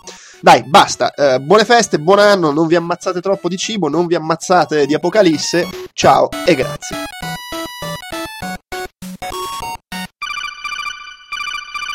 Allora, come segmentino finale dell'episodio conclusivo che esce poco prima di Natale, insomma, finisce l'anno, eh, anche anni, i due anni passati avevo tirato fuori così a sorpresa senza far preparare a nessuno domande di questo, di questo tenore. Volevo chiedere a voi, eh, stimati presenti, di, di rispondere a eh, du- due domande fondamentalmente, ovvero di dirmi cosa vi rimarrà di questo 2012 in videogioco, cosa vi portate dietro nel cuore e cosa vorreste ricevere dal 2013 in videogioco, ovviamente. La domanda doveva essere a bruciapelo, in realtà l'ho fatta prima ad Alessandro e Luigi, Beh, ma confido che Alessandro non si, sia, non si sia minimamente preparato. No, mi ero completamente dimenticato, quindi ho detto, Cribi, adesso cosa gli dico? Intanto rispondo io, Vai. così ti lascio un po' di tempo per pensarci. Allora, eh, cosa mi rimane di questo 2012? Mi rimangono le emozioni che mi hanno dato i videogiochi quest'anno e che sono eh, un po' diverse, se vogliamo, da quelle che sono le emozioni tradizionali che hai con i videogiochi, cioè il gasamento, la soddisfazione per la sfida, eh, eccetera, che non è la prima volta che, che, che, si vedono, ma mi sembra che quest'anno si siano viste, si, si, si, si sia ulteriormente spinto nel provare a fare cose diverse, o comunque io abbia vissuto emozioni un po' diverse dal solito, penso al senso di, di stupore, di, cioè proprio bocca spalancata, occhi aperti per due ore con Journey, e non era solo stupore del tipo, madonna quanto è grosso sto mostro, eh, cose un po' particolari, penso Uh, alle emozioni anche, come dire, toccanti che ha saputo darmi The Walking Dead, Uh, penso anche quelle che, che, mi sono arrivate magari da un gioco indie un po' più sconosciuto come Resonance, penso alle grasse risate che mi sono fatte con, fatto con Lollipop Chainsaw,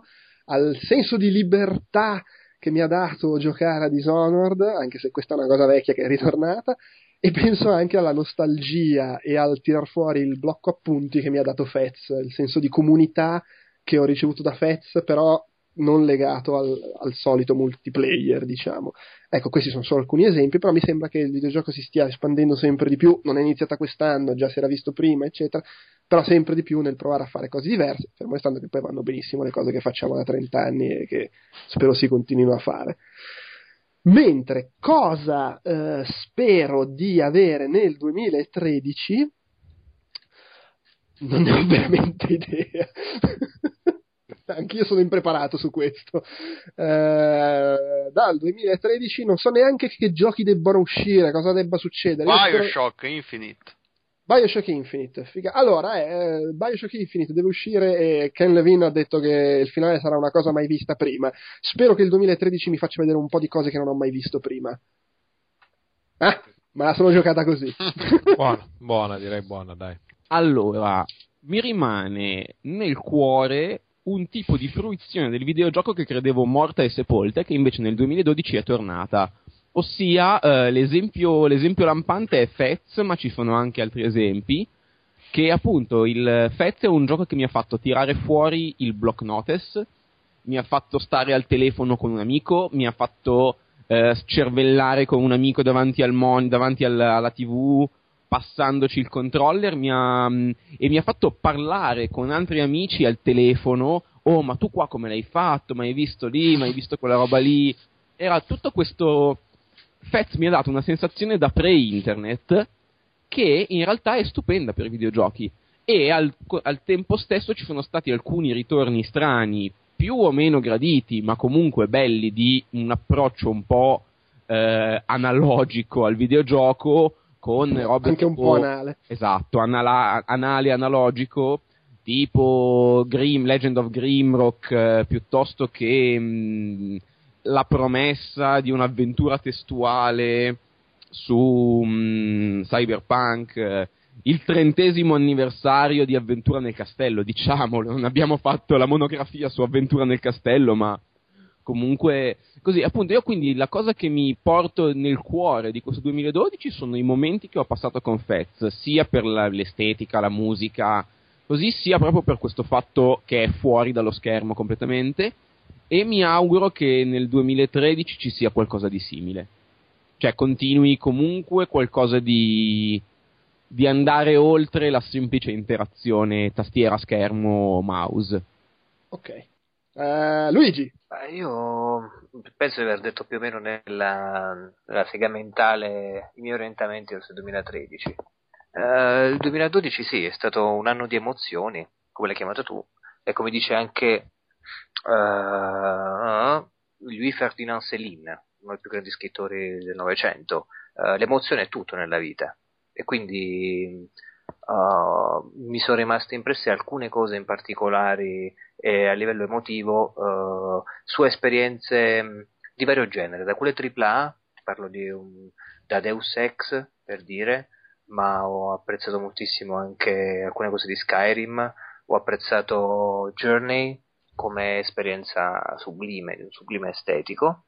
E, sarebbe difficile per me, insomma, uh, andare a quintessenziare tutto. Diciamo che ecco, alcuni prodotti videoludicamente, eh, alcuni videoprodotti emozionalmente parlando mi hanno lasciato più di altri, più blasonati. Eh, per il 2013 spero altrettanta emozione e un, un, evolvere del mio rapporto con il videogioco che sia eh, magari meno quantitativo e più qualitativo da, da, da questo punto di vista emozionale. E, e magari anche delle, delle nuove proposte a livello tecnologico che siano ancora più immersive dal punto di vista di realtà virtuale. Io voglio insomma provare una, una, una grossa, ho un grosso bisogno di provare la realtà virtuale intesa proprio come immersione. Sto pensando agli occhiali che tu hai anche provato in fiera, Giopa, quelli della Oculus Rift. Oculus Rift, qualcosa di simile che comunque penso sia davvero la mia la mia personale poi rivoluzione nel sentirmi nel videogioco piuttosto che una console next gen, diciamo. Eh, e, e, poi sogno un, un Days anch'io, cioè una eliminazione delle barriere fra console, eh, fra sistemi di gioco, che ci faccia sentire ancora tutti più uniti e non invece io Nintendo, io Microsoft, io Sony, io PC, io io io io. Tutto qua. Ok. Ugo? Allora, cosa mi porto appresso di questo 2012? Beh, effettivamente anche un sacco di emozioni, non voglio ricadere eh, vabbè, su quelle già dette.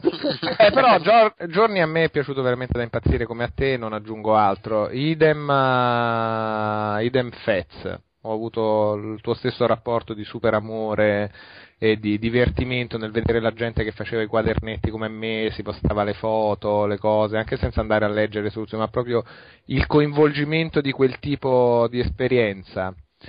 Il ritrovare Mario bidimensionale in formissima adesso proprio alla fine con Wii U e New Super Mario Bros. U mi sta piacendo un sacco, sto maledicendo un tot di medaglie, di livelli e di uscite segrete che mi mancano, ma mi ci sto mettendo. Così come mi è piaciuto molto finalmente dopo un sacco di anni avere una nuova console da casa con delle cose nuove come Wii U, quindi un nuovo sistema operativo, mi è piaciuto un sacco in quest'ultimo periodo, sto scimmiatissimo con il Miiverse, mi piace non solo fare gli scarabocchi, ma vedere le opere d'arte che fanno gli altri e trovare, ecco, qua un raggio di speranza, non so se per il pugno di ferro di Nintendo nella moderazione, ma una comunità online di amore, di gente ciccina che si fa i disegnini, si commenta, si risponde, si aiuta e proprio una roba dopo anni di Xbox Live uh, e degli insulti che ti possono arrivare se metti un headset in testa mi è piaciuto molto vedere una comunità di quel tipo di videogiocatori, tutta ciccina. Sicuramente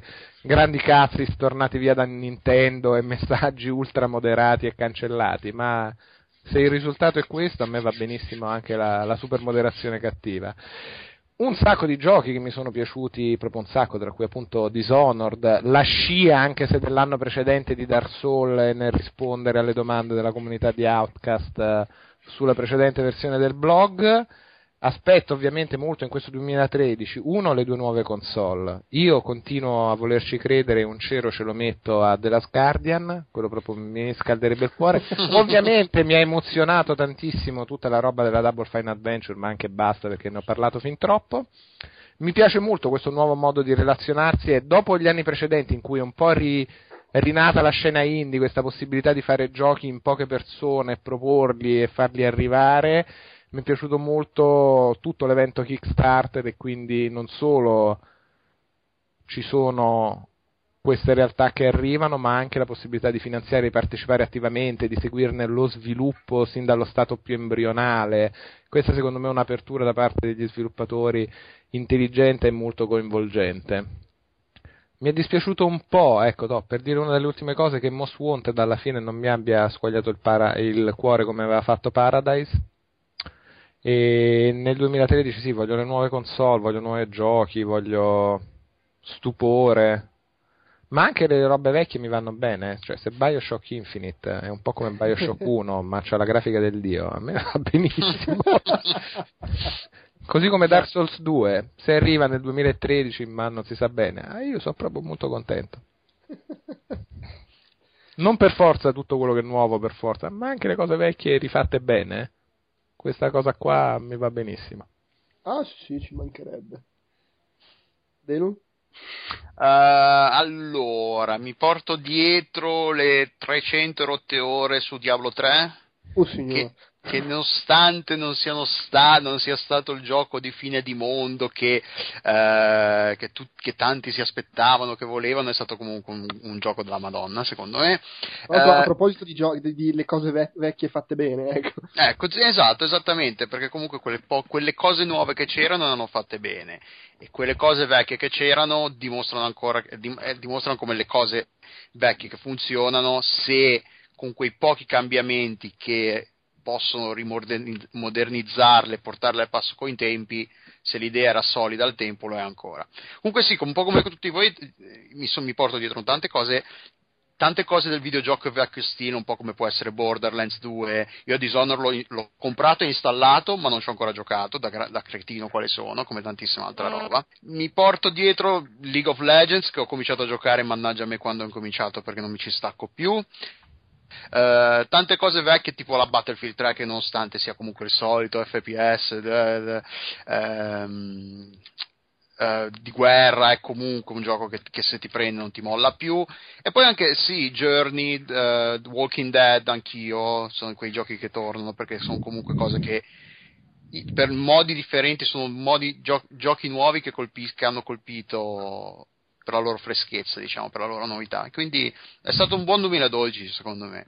Uh, per il 2013 io, io, io, spero che questa mania di fare giochi sempre più grandi, con spendere sempre più soldi, di farli uscire sempre più in fretta, quindi in due anni devono fare uscire, eh, non porti tanti, tanti, studi e tanti publisher a, a, a darsi la zappa sui piedi, a fare il, il passo più lungo della gamba perché sappiamo tutti dicono che comunque i costi di sviluppo stanno sempre crescendo, stanno aumentando e non vorrei che prima o poi questa cosa qua sta, aumentino al punto che la gente si rende conto che, non, che è troppo, che si renda conto troppo tardi che non riescono più a starci dietro. Però da questo punto di vista secondo, cioè non c'è il pericolo che il videogioco sparisca, assolutamente no, perché comunque come avete detto voi ci sono tanti indie che, fare, che fanno giochi belli, che li fanno con pochi soldi che riescono a farli arrivare soprattutto al pubblico che, che è disposto a pagare, a comprare e a, a, fa, a, continuare a finanziare queste cose. Quindi,